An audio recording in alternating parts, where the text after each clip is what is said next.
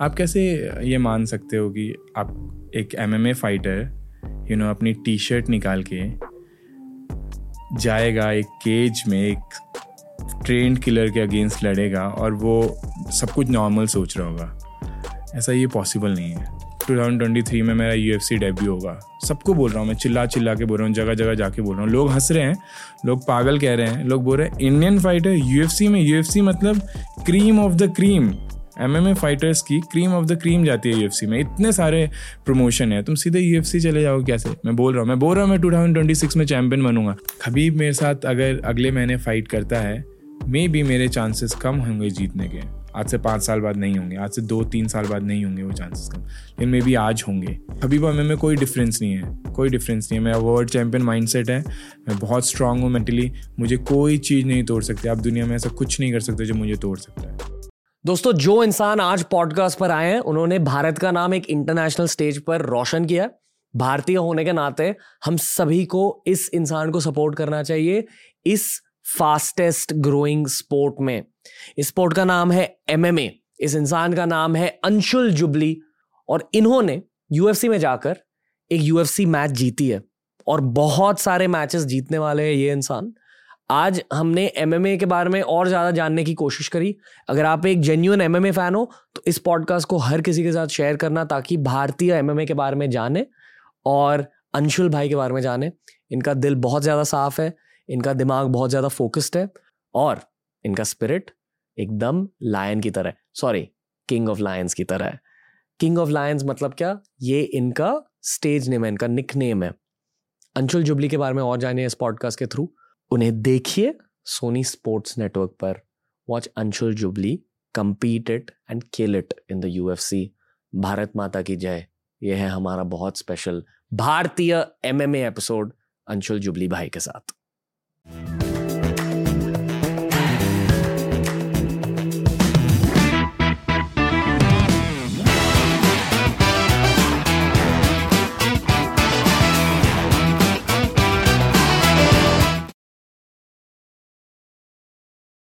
Anshul jubilee भाई कैसे हो मैं बहुत बढ़िया हूँ बहुत अच्छा हूँ मुझे बहुत मज़ा आ रहा है आपसे मिलके। सेम हाँ मैंने पॉडकास्ट से पहले ही मुझे इतना मज़ा आ गया। आई एम ग्लैड भाई मैं ये चाहता हूँ कि हर किसी को आपकी कहानी के बारे में पता चले और हर किसी को यूएफसी के बारे में एमएमए के बारे में पता चले। पहले मैं आपको कॉन्ग्रेचुलेट करना चाहूँगा। आपने भारत का नाम रोशन कर दिया ऑनेस्टली एंड uh, ये मैं मेरे भाइयों से कह रहा था अभी। सॉरी थोड़ी प्रेशर डालने वाली सेंटेंस है नहीं अरे पर आप ऑटोमेटिकली अभी ग्रेटेस्ट इंडियन फाइटर बन चुके हो because of the first win आप पहले इंडियन फाइटर हो जिन्होंने यूएफसी में जाकर एक मैच जीती है। ये हो गया होते होते काफ़ी बहुत मेहनत करी है मैंने इसके पीछे लेकिन मैं ये नहीं बोल सकता कि ये सिर्फ़ मेहनत की वजह से बहुत सारे फैक्टर्स हैं। मेरी टीम का टीम का हाथ है इसमें उनकी बहुत मेहनत है मेरे कोचेस की और प्लस मेरे को लगता है आप उसको लक कहो भगवान कहो यूनिवर्स कहो कुछ भी कहो लेकिन इन सब चीज़ों का हाथ है मेरा छोटा सा हाथ है इन इसमें। यार आ, कैसे हो आजकल? आजकल मैं बड़ा अच्छा हूँ मैं जब से फाइट हुई है आ, मैं थोड़ा सा नम हो गया हूँ क्योंकि बहुत सारी चीज़ें मेरे लिए नहीं है। तो क्योंकि सेल्फीज़ लेना लोगों का ऑटोग्राफ लेना ये इंटरव्यूज़ वगैरह बहुत ना एकदम से ना कल तक मैं एकदम यू नो एक athlete middle lower middle class family से आया हुआ लड़का ट्राई कर रहा था कुछ और एक अचानक से आपको बोला जा रहा है कि अरे आप तो स्टार और मुझे लोग बोल रहे हैं कि यार हम्बल रहना है यार प्लीज़ ना ये सब ना सर पे मत चढ़ने दे मैं सोच रहा हूँ अच्छा मैं सोच मेरे को मैं हो क्यों नहीं रहा? घमंड आ क्यों नहीं रहा मुझे? मुझे घमंड ही नहीं आ रहा। तो शायद मेरे को अभी तक मेरे को मैं डाइजेस्ट नहीं कर पाया हूँ ये सब। क्योंकि अब पहाड़ी हो घमंड नहीं आया है। हाँ, वो पहाड़ियों में वो ट्रेट होते हैं घमंड हाँ आता ही नहीं। आता ही नहीं। हमें पता ही नहीं घमंड क्या होता है। मैं एक भी घमंडी पहाड़ी से मिला नहीं हूँ आज तक ऑनेस्टली आप मिलोगे नहीं। मतलब अगर वो घमंडी हो गया तो वो फिर देसी हो गया वो पहाड़ी नहीं रहा। यार आप बेसिकली एम एम एथलीट हो हम्म। पर आपकी आँखों में बिल्कुल अग्रेशन है नहीं। आपकी आँखों में प्यार है। हाँ जी। नहीं, आप मेरे से एमएमए मुझे मिला, उससे पहले मिलते तो मेरे आँखों में आपको फिर वही दिखता। लड़ाई नहीं, लड़ाई दिखती। जब से एमएमए करना स्टार्ट किया है मैंने तो ना, आप एमएमए करते हो, आपका सारा एग्रेशन सब कुछ वहीं निकल जाता है। तो आप लाइफ में जनरली एमएमए से बाहर काफ़ी काम घूमते हो। मतलब आप आप आप सिर्फ़ फाइट में स्पारिंग में ट्रेनिंग के टाइम पे जब आपका कोच आपको बोलता है ना गो अब अब एग्रेसिव होना है यू नो फायर ट्रिगर दबाओ तब आप एग्रेसिव होते हो कोचेस के कमांड में कमांड पे या फिर जब ज़रूरत होती है। अदरवाइज़ आप काम ही रहते हो कंपोज ही रहते हो। Okay okay. uh, जो यूएफसी मैच आपने जीती उस दिन के एक्सपीरियंस के बारे में कुछ बताइए। क्या याद है आपको? I want to hear from the moment your eyes open जब आपकी आँखें खुली सुबह सुबह या उसके पहले भी। थोड़ा रिवाइंड करके अगर बात करना हम बात कर सकते हैं। बस इन डिटेल एक्सपीरियंस सुनाओ यार। मैं अगर उस दिन का एक्सपीरियंस बताऊँगा जो कि मैंने अभी तक किसी को नहीं बताया है तो वो आ, इतना मज़ेदार है नहीं खुशी वाला नहीं है वो। Okay. वो रोलर कोस्टर राइड है। सुबह आँख खुलने से पहले रात को मैं रात का ये था कि मैं रात को अच्छे से सो ही नहीं पाया क्योंकि जैसे ही मैं वेगस पहुँचा वैसे ही मुझे कफ होने लगा। आ, मेरे को बहुत खांसी हो रही थी और मुझे बहुत कफ हो रहा था।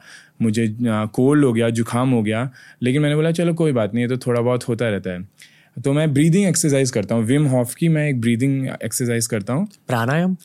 प्राणायाम भी करता हूँ लेकिन मैं आ, विम हॉफ की करता हूँ ज़्यादातर। तो मैं कर रहा था। कैंप में मैंने पूरा विम हॉफ की ब्रीदिंग टेक्निक्स फॉलो करी। तो आप उसमें thirty times breathe in breathe out करते हैं और फिर होल्ड करते हैं। तो मैं वो होल्ड कर रहा था अच्छे से तीन मिनट तक जा रहा था मैं ढाई मिनट से तीन मिनट तक मैं होल्ड कर पा रहा था। जैसे ज, जैसे ही मैं वेगस पहुँचा और मुझे कफ हुआ जुकाम हुआ वो टाइमिंग कम होने लगी वो दो मिनट हो गई डेढ़ मिनट हो गई और जिस दिन मैं मॉर्निंग उठा मुझे मैं पूरी रात कफ आता रहा मुझे मैं मेरे कोच को देख रहा हूँ कोच मुझे देख रहा है क्योंकि हम अब बात नहीं कर सकते क्योंकि कल फाइट है हम कुछ नहीं कर सकते अब आपको कुछ भी हो रहा है आप कुछ नहीं कर सकते। तो मैं मॉर्निंग उठा, मैंने बोला, चलो, कोई बात नहीं, कोई रात जैसी भी गई अब मैं, जो मेरा शेड्यूल मैं मॉर्निंग में एक शेड्यूल फॉलो करता हूँ। तो मैंने सब किया, मैंने जब ब्रीदिंग एक्सरसाइज करने की बारी आई, मैंने किया तो मैं एक मिनट भी होल्ड नहीं कर पा रहा था थर्टी सेकेंड्स तक मैं होल्ड कर पा रहा था, वो तो मैं जनरली वैसे ही इससे ज़्यादा कर लूँगा थर्टी सेकेंड से, उस दिन नहीं हो रहा था। कुछ सोचना नहीं आपको, मैंने बोला, कुछ सोचना नहीं इस बारे में, चुपचाप से जाओ फाइट करो, जीतो, घर आओ। मैं हम आ, फिर अरीना में पहुँचे बैक स्टेज पहुँचे जहाँ पे आप वार्म अप करते हो। मेरे कोचेस के साथ मैं वार्म अप कर रहा हूँ। मेरा कोच मुझे पैड वर्क करा रहा है और मैं थक रहा हूँ और मेरा कोच मुझे देख के बोल रहा है बोल भी नहीं रहे हम क्योंकि आप कुछ नहीं बोल सकते आप। वो आँखों आँखों में बोल रहे क्यों? तू मतलब हमने इतना तीन महीने इतना ट्रेन किया है अभी क्यों तू थक रहा है? तूने पाँच पाँच मिनट के दस राउंड किए हैं स्पारिंग के। तो ये अभी एक मिनट में कैसे थक गया? और लाइक मैं किससे? कोई बात नहीं।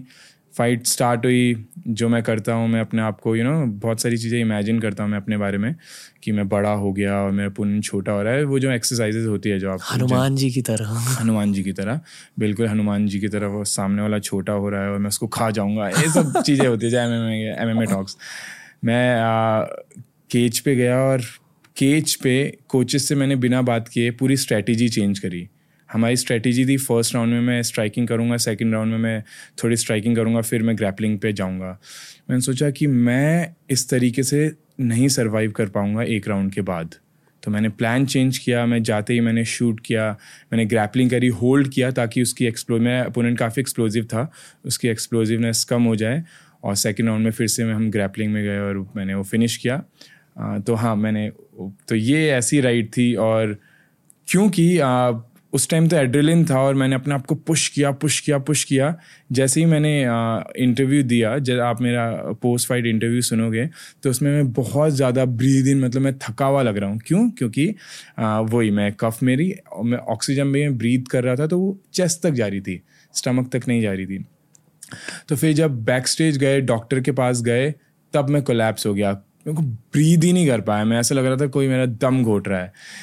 तो डॉक्टर्स ने फिर मुझे कुछ दवाई दी, उनने रिलैक्स करने को बोला और उन्हें बोला कि आपको काफ़ी हो गया है या प्लीज़ फिर उन्हें सबको कमरे से निकाल दिया और वगैरह वगैरह। तो ये थी फाइट से फाइट होने के, आँख खुलने से फाइट तक की स्टोरी उसके बाद मुझे बुखार आ गया। मुझे डॉक्टर ने बोला आई डोंट नो सच है, झूठ है, लेकिन उनने बोला कि आपको जो भी सिम्टम्स हैं, ये कोविड के सिम्टम्स हैं। तो आपको कोविड था क्या? मैंने बोला, नहीं, मुझे बुखार नहीं था। मुझे बुखार जस्ट फाइट के बाद हुआ। मुझे फाइट से पहले बुखार नहीं था। बिल्कुल बुखार नहीं था फीवर नहीं था। कफ था, जुकाम था, लेकिन फीवर नहीं था। तो आई डोंट नो क्या पता किसी किसी पावर ने रोक के रखी हो। नहीं भाई, इसको अभी नहीं होने देना। ये फाइट के बाद बुखार हो जाएगा। तो डॉक्टर्स ने मेरी जो फ़्लाइट थी नेक्स्ट डे की, वो चेंज करी। नेक्स्ट अगले एक दिन की बढ़ा दी। नेक्स्ट टू नेक्स्ट डे की करी, क्योंकि मैं जा नहीं, पहले उनने बोला, नहीं, आप नहीं जा सकते, आप एक वीक यहीं रुको. तो डॉक्टर बहुत स्वीट थे, मैंने बोला, मैं यार, अब घर को बहुत मिस कर रहा हूँ, मैं बुखार में उन्होंने बोला, आप ट्रैवल नहीं कर पाओगे तीस घंटे इस बुखार में। मैंने बोला, बस मुझे जाने दो, आप मैं मास्क पहन के रखूँगा, मैं सैनिटाइज करूँगा, मैं किससे बात नहीं करूँगा, मुझे प्लीज़ जाने दो। तो वो सफ़र काफ़ी मुश्किल था क्योंकि आप जब आप बुखार में होते हो इतना ट्रैवल करना और यू नो फ़्लाइट जो सेल्टीट्यूड में जाती है ऊपर नीचे होती है वो मुश्किल होता है। लेकिन मैं घर पहुँच जैसे ही मैं घर पहुँचा मैंने चलो बच गए। के मैं एक्चुअली कुछ डिटेल्स जानना चाहूँगा। हाँ जी। आप बहुत कैजुअली फाइट के बारे में बता रहे हो यहाँ। मैंने लाइफ में जूडो किया जूडो में रंदोरी होती है विच इज़ स्पारिंग और मुझे याद है जब मैच स्टार्ट होती थी uh, एक अड्रेनलिन फील होता आपको। हल्के से नर्वसनेस फील होता जो एक सेकंड के लिए फील होता आपको और फिर आप पूरी तरह से फोकस्ड हो जाते हो अपने अपोनेंट पे। एज अ मार्शल आर्टिस्ट मतलब मैं एकदम बेसिक मार्शल आर्टिस्ट हूँ पर मार्शल आर्ट्स की इतनी समझ है कि इंटेंसिटी जो फील होती है मैच के दौरान you can't compare to any other sport plus आप पर भारत का प्रेशर था. प्लस टेलीविज़न का प्रेशर था. प्लस आई एम श्योर आपने खुद पर भी प्रेशर डाला होता. पर आप बहुत कैजुअली मैच के बारे में बता रहे हो. फाइट में एग्जैक्टली exactly हुआ क्या? आपके मेंटालिटी के बारे में बताइए. क्या सोच रहे थे? और प्रेशर फील हो रहा था? नहीं प्रेशर तो हर बार फील होता है. नर्वसनेस बहुत होती है. फाइट से पहले बहुत नर्वस होता है. आप स्पारिंग से पहले जैसे आपने बोला ही स्पारिंग से पहले स्पारिंग से पहले भी आप नर्वस होते हो आपको पता है कि आपका होम जिम है, आपके जिम में आपके ट्रेनिंग पार्टनर्स के साथ आपने स्पारिंग करनी है, जो कि फाइट भी नहीं आपने हेड गेयर पहना है, बड़े ग्लव्स पहने हैं सेफ़ हो कोचेस के बीच हो, और तब भी आप नर्वस फील हो रहे हो। फाइट के टाइम पे तो ऑब्वियसली आप जहाँ पे, अगर वो रेफरी नहीं है तो वो ट्रेंड किलर है। अगर रेफरी नहीं होगा, वो केज बंद होगा तो समबडी को कैन बी कैन डाई तो इतना डेंजरस है वो। तो आप नर्वसनेस नर्वस होता है ऑब्वियसली आप नर्वस होते हो जब बैक स्टेज में होते हो। आप नर्वस होते हो जब आप वॉक कर रहे होते हो। आप नर्वस होते हो जब आप केज की तरफ़ बढ़ रहे होते हैं। लेकिन एक बार वो केज लग गया, वो के, आवाज़ आती है ना, आप वो लॉक करते हैं जब केज तो आवाज़ आती है। उस टाइम आपकी नर्वसनेस ऐसे गायब होती है। आप बोलते हो, कहाँ गया वो? मतलब वो नर्वस जो अंशुल था, वो कहाँ गया? फिर आप, क्योंकि आपको पता है, आपको कोई ऑप्शन नहीं है। आपके पास कोई ऑप्शन नहीं है, कहीं भाग नहीं सकते, कुछ नहीं कर सकते। अब डू और डाई आप या तो किल और बी किल ऐसी ऐसी बात हो जाती है। तो उस टाइम की अलग फीलिंग होती है। वो आपको कहीं नहीं मिल सकती दुनिया में। मैं बोलता हूँ, किसी स्पोर्ट में नहीं मिल सकती, कहीं नहीं मिल सकती। ये सिर्फ़ आपको कॉम्बेट स्पोर्ट में मिलती है और स्पेशली एमएमए में। जो कि यू नो बोलते हैं sports of gladiator you know modern day gladiator बोलते हैं एमएमए फाइटर्स को। वो आपको एमएमए एमएमए में ही मिल सकती है। देखो अब मैं फुटबॉल भी खेलता था बचपन में। मैं आ, मैंने क्रिकेट भी खेला है मैंने खो खो खेला है वॉलीबॉल खेला है। जब आप एस एकदम टफ गेम के बाद जब आप ख़त्म होता है गेम तो आप थोड़ा सा चिल करते हो आप रेस्ट करते हो लेकिन एम एम ए ख़त्म होने के बाद आपकी टांग टूटी है आपको बहुत हर्ट हो रहा है आपका शोल्डर इंजर्ड है लेकिन आप नाच रहे होते हो। आप उछल कूद रहे होते हो क्योंकि वो एड्रेलिन कंपेरेबल ही नहीं है वो इतना हाई होता है आप पागल होते हो। मेरे को बुखार था लेकिन मैं जगह जगह दौड़ रहा था। मुझे वो हॉस्पिटल ले गए मैं दौड़ रहा था। कुछ चीज़ें हैं जो मैं करता हूँ फाइट से पहले। जैसे मैं केज में पहुँचता हूँ मेरे को अपने अपोनेंट दिखता है सामने केज के अगेंस्ट मैं जो विजुलाइज करता हूँ मैं अपने आप को बड़ा होते हुए विजुलाइज करता हूँ। मैं देखता हूँ मैं मैं एक मॉन्स्टर बन रहा हूँ और मेरे अपोनेंट छोटा होते जा रहा है और मुझे बस कुछ काम नहीं है मेरे में कुछ जाना है और I'll kill him I'll eat him ये थर्ड आर्क है थर्ड आर्क है लेकिन आपको बताइए। लेकिन अगर आपको ऐसा कुछ करना है वहाँ पे जाना है तो कुछ ना कुछ तो आपको ऐसा सोचना पड़ेगा जो हमारी सोसाइटी से थोड़ा सा बाहर है। आप कैसे ये मान सकते हो कि आप एक एमएमए फाइटर यू नो अपनी टी शर्ट निकाल के जाएगा एक केज में एक ट्रेंड किलर के अगेंस्ट लड़ेगा और वो सब कुछ नॉर्मल सोच रहा होगा। ऐसा ये पॉसिबल नहीं है। मैं लोगों को कुछ कॉन्टेक्ट देना चाहूँगा। हाल ही में मुझे दो अमेरिकन भाई मिले। उन्होंने कहा कि जब वो खुद एक यूएफसी इवेंट के लिए गए थे हर ऑडियंस मेंबर को यूएफसी इवेंट के स्टार्ट में एमएमए इवेंट के स्टार्ट में थोड़ा सा अजीब लगता थोड़ा अजीब माहौल होता क्योंकि वहाँ जाकर ये पता चलता है कि यार अभी इस केज के अंदर बहुत सारे इंसान एक दूसरे को मारने वाले हैं ज़ोर से। और फिर वो अजीब वाइब थोड़े टाइम बाद चली जाती है। और फिर एज अ स्पोर्ट आप देखने लगते हो। हाँ। बचपन में हर कोई डब्ल्यू डब्ल्यू देखता था आई एम श्योर आपने भी देखा होगा। ह्यूज फ़ैन ह्यूज फ़ैन पर ये असली फाइटिंग होती है। हाँ असली फाइटिंग है। मुझे याद है एक बार मुझे डब्ल्यू के बारे में किसी ने बोल दिया था। मैं फिफ्थ सिक्स स्टैंडर्ड में रहूँगा।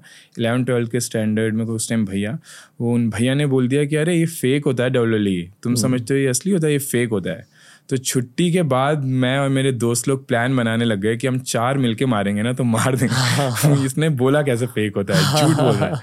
डब्ल्यू शायद आसान नहीं है पर यूएफसी से आसान है। यूएफसी से आसान है ये क्यों कह रहे हो आप? हाँ मैंने काफ़ी कुछ देखा है लाइफ में टफ काफ़ी टफ स्पोर्ट है आपको लोनली करता है आपको बहुत सारी चीज़ों से डील करना पड़ता है आपको डिसिप्लिन रहना है प्लस आपको क्योस में रहना है हर टाइम आप क्योस से आते हो, फिर भी डिसिप्लिन में तो जनरली क्या होता है जब मैं एमएमए नहीं करता था, अगर मेरा बहुत टफ वो हो जाती थी, बहुत टफ दिन जाता था, बहुत बुरा दिन जाता था तो मैं अपने दोस्तों के साथ यू नो मसूरी की तरफ़ चले जाता था, और फिर रात तक हम जागते थे पार्टी करते थे, फिर हम बोलते थे रीसेट करते हैं अपने आप को, ये जनरली हर कोई करता है, आप नहीं कर सकते. आपके हफ़्ते में चार दिन बुरे जाएँगे, लेकिन आपको डिसिप्लिन रहना है. आपको ग्यारह बजे सोना है छः बजे उठना है. रोज हर दिन नो मैटर वर्ट अगर आप संडे को भी नहीं कर सकते ऐसे क्यों? क्योंकि संडे को रिकवरी डे है। आपको आप सैटरडे आप सो, लोग सोचते हैं कि सैटरडे तो हर कोई चिल करता है। नहीं वो आपको क्योंकि संडे को आपको रिकवर करना है। संडे का भी शेड्यूल है रिकवरी शेड्यूल है। मुझे आइस बात लेना है मुझे सोना लेना है मुझे आ, योगा सेशन में जाना है या स्ट्रेचिंग सेशन में जाना है तो आपको डिसिप्लिन रहना है। तो एक दिन दो दिन तीन दिन वो तीन महीने तक जब चलता है एक ट्रेनिंग कैंप पूरा आसान नहीं है वो। और हर्ट होना, आप किसी और कंट्री में हो जब आप कैंप के लिए, जैसे मैं दूसरी कंट्री जाता हूँ थाईलैंड बाली आप दूसरी कंट्री में जहाँ की आपकी लैंग्वेज नहीं बोली जा रही, आपका खाना नहीं है, आपके दोस्त नहीं हैं, आप किसी से बात नहीं कर सकते, वहाँ पे आप किसी दिन हेडेक के साथ वापस घर आ रहे हो, या किसी इंजरी के साथ घर आ रहे हो, और पेन में हो, और आप रात को पेन किलर खा रहे हो और सोच रहे हो कि थोड़ी देर बाद दर्द ख़त्म हो जाएगा, मैं सो जाऊँगा। वो चीज़, उस चीज़ से डील करना कैंप टू कैंप इजी नहीं है मतलब कि वो लाइफ है ना ऐसा नहीं है कि ये आज है और कल नहीं है, ये मेरी लाइफ है। तो इसलिए मैं बोलता हूँ एम फाइटर मेंटली बहुत टफ होता है, वो कुछ भी कर सकता है। You can't break uh M fighter अगर वो यूएफसी तक पहुँचा है, इसका मतलब उसने बहुत सेक्रीफाइसेस किया गॉड कितने सेक्रीफाइसेस किए होंगे उसने। आप यूएफसी तक पहुँचे कैसे? बहुत बेसिक सवाल है, बहुत सारे एस्पिरेशनल एमएमए फाइटर्स ये वाला पॉडकास्ट देख रहे हैं। तो अभी टीनेजर्स है कॉलेज स्टूडेंट्स है। क्या कहना चाहोगे? मैं यू तक पहुँचा क्योंकि मैं अनडिफिटेड था। आ, मेरे मैंने बहुत ही हाई कैलिबर अपोनेंट्स के साथ फाइट करी और जीती। मेरा रेज्यूमे बहुत अच्छा था। एक इंडियन फाइटर का इतना अच्छा resume thirteen zero M H में होना और फाइव ज़ीरो उस टाइम फाइव ज़ीरो प्रोफेशनली होना मुश्किल है। और अगर आप इंडियन फाइटर्स ढूंढोगे आप अभी नहीं, आज से एक साल पहले, डेढ़ साल पहले। आप तब भी गूगल करते कि बेस्ट इंडियन एमएमए फाइटर तो मेरा नाम आ जाता टॉप फाइव में। अब तो मतलब अब तो इस्टेब्लिश हो चुका है कि मैं बेस्ट हूँ। मैं हमें मैं अपनी पहली प्रोफाइट से कह रहा हूँ कि मैं बेस्ट हूँ। और ये मैं बोलने के लिए नहीं कह रहा, मैं मानता हूँ। मैं मैं दो साल पहले से बोल रहा हूँ, मैं टू थाउज़ेंड ट्वेंटी थ्री में मेरा यू एफ़ सी डेब्यू होगा। सबको बोल रहा हूँ, मैं चिल्ला चिल्ला के बोल रहा हूँ जगह जगह जाके बोल रहा हूँ। लोग हंस रहे हैं, लोग पागल कह रहे हैं, लोग बोल रहे हैं Indian fighter U F C में यू एफ़ सी मतलब cream of the cream M M A fighters की क्रीम ऑफ़ द क्रीम जाती है यू एफ़ सी में। इतने सारे प्रमोशन है। तुम सीधे यू एफ़ सी चले जाओ कैसे? मैं बोल रहा हूँ, मैं बोल रहा हूँ, मैं टू थाउज़ेंड ट्वेंटी सिक्स में चैंपियन बनूँगा। लोग हंस रहे हैं, बोल रहे अरे, इससे कैसे लड़ेगा? वो तो वो तो स्किल तुम्हारे पास वो स्किल्स नहीं है कुछ नहीं अरे मेरे पास दो साल पहले रोड टू यूएफसी जीतने की भी स्किल नहीं थी। मैंने डेवलप कर ली। मेरे को दो तीन साल तो मैं चैम्पियन चैम्पियनशिप स्किल्स नहीं है मेरे में लेकिन कर लोगे। आप भी आपने भी ये पॉडकास्ट स्टार्ट किया होगा तो वो स्किल्स तो नहीं होगी ना यार तो लेकिन आपने डेवलप कर ली ओवर टाइम तो आपको अगर लगता है कि मैं चैम्पियन नहीं बनूँगा तो आपके लिए एक बुरी खबर है कि आपको मेरा सफ़र बहुत बुरा लगने वाला है। लव दिस ओके okay, थोड़ा बोरिंग सवाल है हम्म। पर एक्चुअल प्रोसेस क्या होता है मतलब मान लो अगर आपका सपना है कि आपको यूएफसी में कम्पीट करना है तो एज एन इंडियन आपका प्रोसेस होता क्या है सपोज़ सपोज़ आपने एम सीख लिया और आपको खुद लग रहा है कि हाँ मेरी स्किल एक पॉइंट तक पहुँची है फिर अब लोकल कॉम्पिटिशन में पार्ट लेते आप पूछ रहे हो कि आ, कैसे एमेच्योर से धीरे धीरे प्रो जाना और हाँ। प्रो से यूएफसी जाना हाँ। वो ऑब्वियसली आप, मैं से कोई भी पूछता तो मैं ये बोलता हूँ कि जो जो मैंने किया, आप जहाँ पे हो, वहाँ पे बॉक्सिंग और रेसलिंग बहुत कॉमन है इंडिया में। अगर आपकी जगह में नहीं है तो आपके आसपास होगी ज़रूर। अगर मैं बहुत छोटे टाउन में, उत्तरकाशी में रह रहा हूँ तो देहरादून में है बॉक्सिंग और रेसलिंग तो जाओ ट्रेन करो। मैंने जो किया, वहाँ स्टार्टिंग में अपनी ट्रेन ट्रेनिंग ली। मुझे जब लगा कि मुझे इस स्पोर्ट को सीरियसली लेना चाहिए, जब मैं अराउंड पाँच या छः एमेचर फाइट खेल गया और मुझे लगा कि yes this sport is for me सबके साथ ये नहीं होता। आप कित, कितनी भी कोशिश कर लो अगर आप एमएमए के लिए नहीं बने आप आप में वो बात नहीं है तो नहीं होगा वो। आप लेकिन आपको पता लग जाएगा। पहली फाइट में ही पता लग जाएगा नहीं तो दूसरी फाइट में तो डेफिनेटली पता लग जाएगा।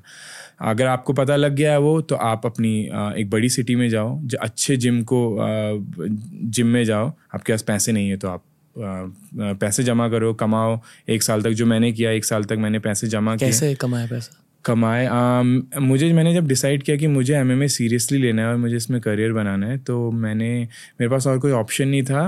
मैंने सोचा क्या करें? बच्चों को ट्यूशन पढ़ा देते हैं। क्योंकि पेरेंट्स ऐसे हैं ना कि कहीं पैसे नहीं निकालेंगे। लेकिन अगर एजुकेशन की बात आएगी सर ये लो पैसे हमारे बच्चों को पास करा दो। एमएमए के ट्यूशन दे रहे थे कि? नहीं नहीं एमएमए की नहीं मैं मैथ्स का ट्यूशन दे रहा था। हाँ। जी मैं आ, मैं मैथ्स का बच्चों को ट्यूशन दे रहा था। तो मैंने एक साल तक दिया वो। देहरादून में छोटी जगह है आ, उस टाइम ज़्यादा खर्चे नहीं थे। तो मैं वो सारे पैसे सेव करता था। घर में रहता था पेरेंट्स के साथ। पैसे सेव करता था। जब वो पैसे सेव हो गए एक साल तक तो मैंने सोचा चलो अब अपने आप को एक साल दूँगा दिल्ली जाऊँगा और आराम से एक साल अपने आप को दूँगा। मैंने अपनी मम्मी को भी बोला माता जी मैं एक साल दूँगा अपने आप को, नहीं होगा तो मैं वापस आ जाऊँगा। मैं, आप जो बोलोगे करोगे। आप बोल रहे हो कि गवर्नमेंट एग्ज़ाम की तैयारी कर, मैं वो करूँगा। मुझे एक साल दे दो बस। मैंने बोला, ठीक है। पैसे थे मैं गया। मैं जैसे ही दिल्ली पहुँचा दो महीने में मेरे सारे पैसे ख़त्म। क्योंकि मैं दिमाग में सोच के आया था कि अरे ये तो देहरादून के लिए इनफ है ये छोटी मतलब छोटे टाउन के लिए ठीक है ये पैसा। लेकिन मैं दिल्ली पहुँचा वहाँ पे आ, मुझे पहली बार पता लगा रेंट ही नहीं आपको ऊपर से सिक्योरिटी भी देनी होती है ब्रोकरेज भी देना पड़ता है। तो आधे पैसे तो वहीं चले गए मेरे। उसका धीरे धीरे दो महीने में ख़त्म हो गया उसके बाद मैंने सर्वाइव किया किस तरीके से? मेरे दोस्त जो फैमिली हैं, मेरे तीन चार दोस्त हैं, वो उस टाइम नई नई जॉब लगे थे। तो सबने हेल्प करी, थोड़ा कभी कोई भेज देता थोड़ा कभी भेज देता था। तो वो एक साल थोड़ा सा, अभी मैं स्ट्रगल बोल रहा हूँ उसको, लेकिन उस टाइम तो लाइफ थी ना यार, वो चॉइस ही नहीं थी। तो होते गया होते गया और एक साल बाद जब मैं अच्छे एमएमए उसमें जिम में ट्रेन करते गया करते गया मुझे एक साल बाद अपॉर्चुनिटी मिल गई एक साल होने से पहले। मुझे एक प्रो फाइट ऑफ़र हो गई। वो वो फाइट भी कार्ड पूरा सेट था आ, उस फाइट का। मेन इवेंट में कोई इंजर्ड हो गया और उन्होंने एक एक फाइटर को बुलाया जो कि डेडली था। उस टाइम पे वो अभी भी चैम्पियन है। वो फाइव ज़ीरो चल रहा था सारे नॉकआउट्स थे उसके और मैं एक एमेचर फाइटर था। उन्होंने बोला उनको उसके अगेंस्ट कोई अपोनेंट ही नहीं मिला। कोई कोई भी उससे फाइट लेने को तैयार नहीं था। मैं मैसेज डाल रहा था कि मुझे फाइट दे दो कोई मुझे फाइट दे दो। तो उन्होंने बोला ये बहुत हल्ला कर रहा है। इसको अपने में बहुत कॉन्फिडेंस है। इसको दे दो। हम्म। इसको हलाल करो। हम्म। तो उनने हलाल करने के लिए मुझे भेजा लेकिन मुझे मैं वो फाइट जीता ही नहीं। मुझे फाइटर ऑफ़ द इवेंट मिला। उसकी पहली फाइट थी। ये मेरी पहली प्रोफेशनल फाइट है। तो आपको पता नहीं कब लाइफ में क्या हो जाए। मैं ऑलमोस्ट गिव अप करने वाला था उस फाइट से पहले। मैं गिव अप मैं उसमें था कि मैं गिव अप कर रहा हूँ भाई। अब मैं बैग मैंने बैग पैक कर दिए थे और मैं घर जा रहा था। उस फाइटर को बीट कैसे किया आपने? मैंने उस फाइटर को आ, मेरे बहुत ही शार्प माइंड की वजह से बीट किया। वो बहुत अच्छा था एक्सपीरियंस था। स्किल वाइज मैं बोल सकता हूँ उस टाइम मेरे से ज़्यादा अच्छा था लेकिन आ, आप मुझे कोई भी फाइटर दो मैं ढूंढ लेता हूँ कमियाँ। उसमें उनकी उसकी कमी ये थी कि वो आ, एकदम से एक्सप्लोड करते थे। तो मैंने ढूंढा कि वो जब भी एक्सप्लोड कर रहे हैं तब मेरे को टेक डाउन मिलेगा क्योंकि वो रेसलिंग बहुत उनकी अच्छी थी वो रेसलिंग भी करते हरियाणा के हैं। संजीत बुधवर नाम है उनका तो आ, लेकिन वो एक्सप्लोड करते हैं एक्सप्लोजिव है काफ़ी। वो एक्सप्लोजिव एक्सप्लोजिवनेस को मैं टाइम करूँगा और ग्रैपलिंग करूँगा। तो तीनों राउंड तीन राउंड की वॉर गई वो और मैं जीत गया काफ़ी अच्छे से मुझे फाइट ऑफ़ द नाइट का फाइट ऑफ़ द इवेंट का अवार्ड भी मिला। तो या ओके um, जिन लोगों ने एम एम ए फाइट्स देखी नहीं है आप कैसे समझाओगे स्पोर्ट होता क्या है? अरे मोस्टली लोगों को पता है फिर हाँ, भी मैं आपसे जानना चाहूँगा। बहुत बहुत से लोगों को नहीं पता मतलब एम एम ए स्पोर्ट है अगर आपने जन्नत नहीं देखी तो आप एम एम ए फाइट देखो वही जन्नत है। मैं बहुत पैशनेट हूँ इस स्पोर्ट को लेके मैं आपको बताता हूँ पैशनेटली ये स्पोर्ट क्या है।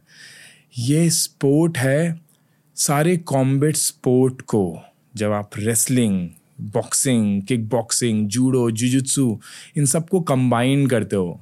आपको सिर्फ़ एक एक एक डिसिप्लिन में ट्रेन नहीं होना।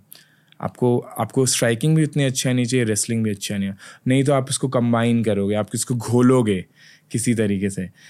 सबका अपना अपना स्टाइल है। और आप मैन टू मैन एक दूसरे के अगेंस्ट बोलोगे, ठीक है, आ जाओ, तुम भी आ जाओ, मैं भी आ जाओ देखिए किसकी स्किल्स ज़्यादा अच्छी है, कौन किसको बीट कर पाता है।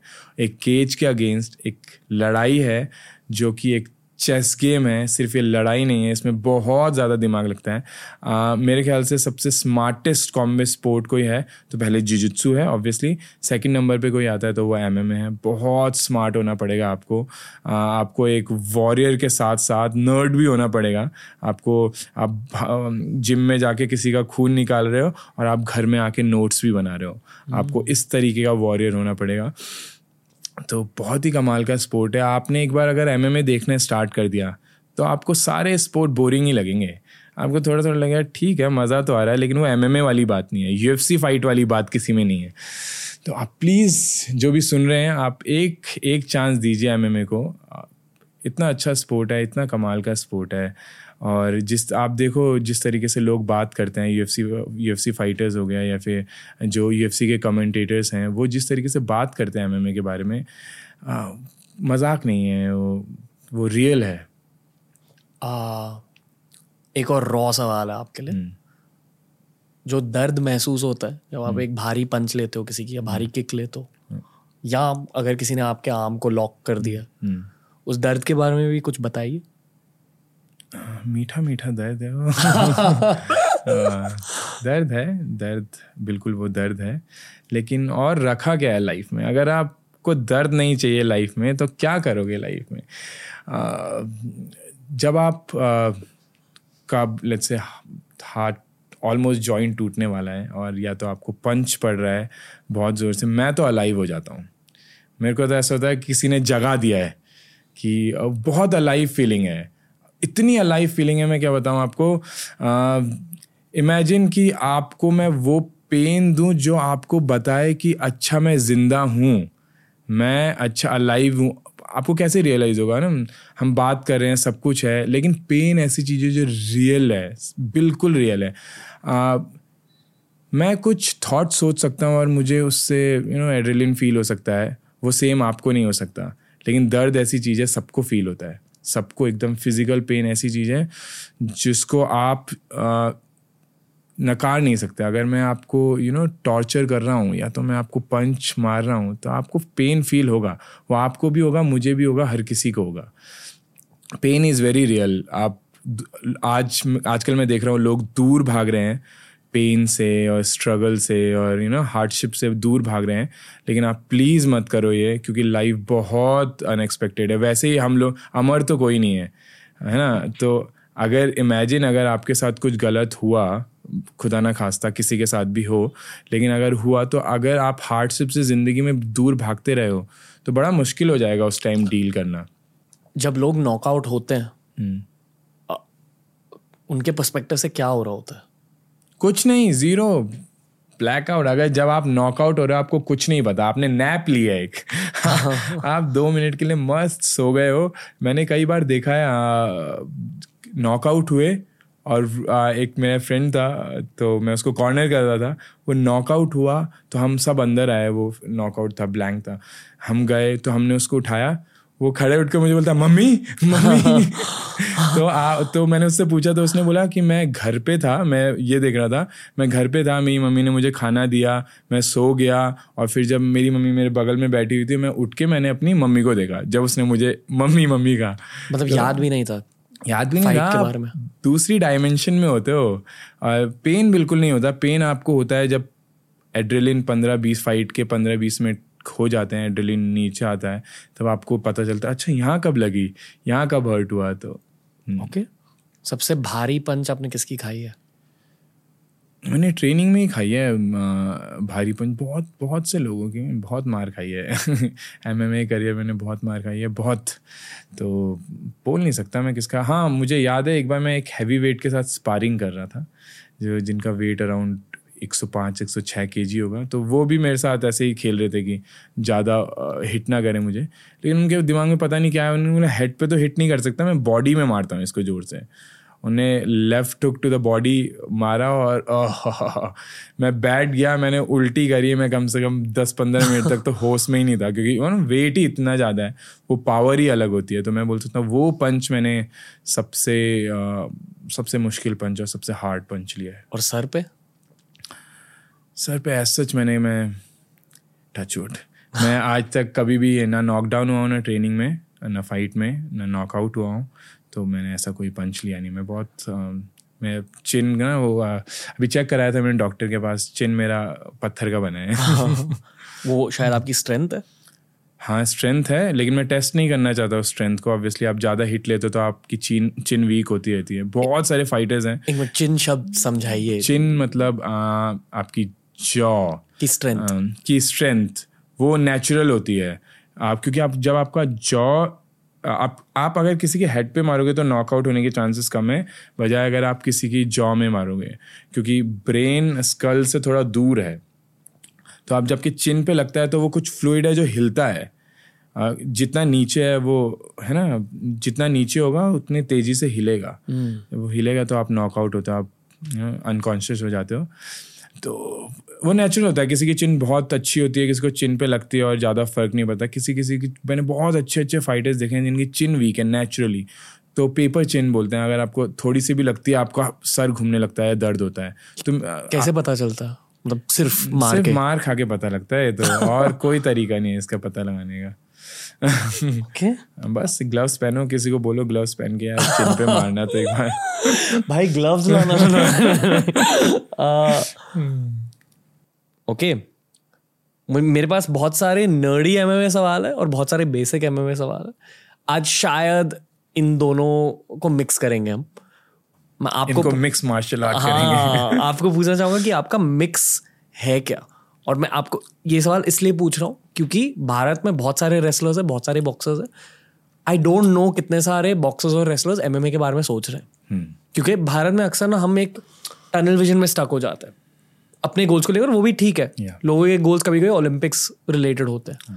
पर आई फील कि आने वाले दस सालों में एमएमए की पॉपुलैरिटी की वजह से आपकी पॉपुलैरिटी की वजह से बहुत सारे बॉक्सर्स और रेसलर्स ट्रांजिशन करने वाले तो जितना बॉक्सिंग का टैलेंट और जितना रेसलिंग का टैलेंट भारत में आज है आपके अकॉर्डिंग क्या फ्यूचर में हमें बहुत सारे भारतीय यूएफसी फाइटर्स देखने को मिलेंगे? डेफिनेटली मिलेंगे। आप एफिडेविट लाओ मैं साइन करके देता हूँ ये बात। वेयर डू वी स्टैंड मतलब इंटरनेशनल स्टैंडर्ड्स के अकॉर्डिंग हमारी रेसलिंग और बॉक्सिंग की स्किल्स कितनी ज़्यादा अच्छी हमारी रेसलिंग तो टॉप फाइव में आती है हमारी बॉक्सिंग टॉप टेन में आती है। ओके इतनी अच्छी हमारी रेसलिंग और बॉक्सिंग है। रेसलिंग तो हमारी सुपर्ब है। इसमें कोई डाउट नहीं है। पूरी दुनिया मानती है। जब भी मैं बाहर जाता हूँ, मेरे को रशियंस मिलते हैं अमेरिकन मिलते हैं, मैं बोलता हूँ आई एम फ्रॉम इंडिया वो बोलते हैं ओ race India has good wrestlers या तो रेसलिंग तो हमारी बहुत अच्छी नो डाउट जिस तरीके से एम एम ग्रो कर रहा है लास्ट जो एम एच इवेंट हुआ था, उसमें हज़ार पार्टिसिपेंट्स थे। हज़ार एथलीट्स ने पार्टिसिपेट किया था एम एच इवेंट में। क्रिकेट के अलावा मुझे आप एक ऐसा स्पोर्ट दिखाओ इंडिया में जिसमें इतने सारे लोग पार्टिसिपेट करते हैं अपना पैसा देके। गवर्नमेंट फंड नहीं करती कुछ नहीं होता। बच्चे अपना पैसा देके आ रहे हैं। अगर बैंगलोर में इवेंट हो रहा है तो कोई नागालैंड से आ रहा है कोई you you know know, Kashmir से आ रहा है कोई उत्तराखंड से आ रहा है अपने पैसा लगा के आ रहा है कम्पीट कर रहे हैं जिसमें उन्हें कुछ नहीं मिल रहा कुछ भी नहीं। जिस तरीके से स्पोर्ट ग्रो कर रहा है फास्टेस्ट ग्रोइंग स्पोर्ट है पूरी दुनिया में। मैं लिख के दे सकता हूँ अगर किसी नए स्पोर्ट की बात करोगे आप तो ये फास्टेस्ट ग्रोइंग स्पोर्ट है इंडिया में भी। जिस तरीके से पॉपुलर हो रहा है, जब ये और पॉपुलर होगा होपफुली जब मेरी और यूएफसी फाइट के बाद और लोगों को पता लगे अच्छा इसमें इतना अच्छा करियर बन सकता है, इतनी सक्सेस मिल सकती है, तब रेसलर्स और बॉक्सर्स हर कोई ओलंपिक नहीं जीत रहा, हर कोई कॉमनवेल्थ में मेडल नहीं मार रहा। तो जब उनको होगा कि यार ये ये इसको ट्राई करते हैं एक बार। ट्राई करना है आपको। हर कोई का, मैं तो बोल रहा हूँ, आपको कोई भी करियर बनाना है, आप सोच रहे हो कि ये नहीं करना है, जो मैं कर रहा हूँ, कुछ और करना है तो आप बस ये करो, अपने आप को एक साल दो छः महीने दो एटलीस्ट एक साल दो और करो। जब वो ट्राई करेंगे एमएमए और क्योंकि बॉक्सिंग और रेसलिंग इतनी अच्छी है तो अच्छे फाइटर्स निकलने के भी चांसेस बहुत बढ़ जाते हैं। तो मैं तो बहुत होपफुल हूँ इस स्पोर्ट को लेके। और मेरे को लगता है पाँच साल में आप बहुत अच्छे अच्छे फाइटर देखोगे। पाँच साल के बाद आप अच्छे रेसलर्स और अच्छे बॉक्सर्स अच्छे मतलब मेडलिस्ट भी इस स्पोर्ट की तरफ़ आते हुए दिखोगे देखोगे। और दस साल के अंदर अंदर आप देखोगे ये स्पोर्ट क्रिकेट के बाद सबसे बड़ा स्पोर्ट होगा इंडिया में। ओके hmm, um, अभी मैं एज अ फ़ैन आपको कुछ चीज़ें पूछूँगा। पहले कुछ बताऊँगा फिर मुझे करेक्ट कीजिए अगर मैं कुछ गलत कह रहा हूँ। हाँ बेसिकली एक अच्छा एम एम फाइटर बनने के लिए आई फील नंबर वन आपको फिटनेस की ज़रूरत होती है स्टेमिना वो hmm. बहुत बेसिक लेवल की चीज़ है। फिर बॉक्सिंग रेसलिंग जूजिट्सू जो ग्राउंड वगैरह समझा दीजिए जुजित्सु होता क्या जिन लोगों ने? तो जुजित्सु ब्राजीलियन जुजित्सु है जो जूडो से आया है। ये ब्राज़ील में स्टार्ट हुआ है। एक ब्राज़ीलियन ने स्टार्ट किया था जो एक जूडो जूडो फाइट जूडो सीखने के लिए गए थे ग्रेसी हाँ ग्रेसी आ, तो ये स्पोर्ट है जब आप किस रेसलिंग और जूडो क्या स्पोर्ट है? किसी को नीचे गिराने का स्पोर्ट है। जुजुत्सु जो है वो जब आप किसी को नीचे गिरा देते हो उसकी बॉडी को मैनुपुलेट करना उसको जुजुत्सु कहते हैं आप बहुत तरीके से मैनुपुलेट कर सकते हो कंट्रोल कर सकते हो और आप सबमिट कर सकते हो। सबमिशन सबमिट करना मतलब वो हार मान रहा है वो बोल रहा है कि अब आ, मुझे छोड़ दो अदरवाइज़ कुछ मेरा हार्ट टूट जाएगा या फिर मेरा मैं अनकॉन्शियस हो जाऊँगा। या तो आप किसी के जॉइंट्स तोड़ सकते हो आपकी बॉडी में बहुत सारे जॉइंट्स हैं रिस्ट से लेके एल्बो शोल्डर नी एंकल या तो आप इसको ब्रेक कर सकते हो क्योंकि आप किसी भी हालत में शिन तो नहीं तोड़ सकते किसी की ना।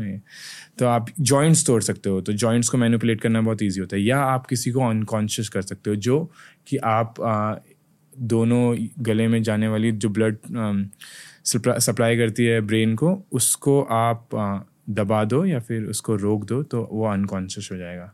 Okay. थोड़ा सा ब्रूटल लग सकता है आपको सुनने में लेकिन ब्यूटीफुल स्पोर्ट है। आप इस स्पोर्ट के चैंपियंस देखोगे तो आप नर्ड्स देखोगे मतलब इतना मोटा मोटा चश्मा पहनते हैं वो लोग।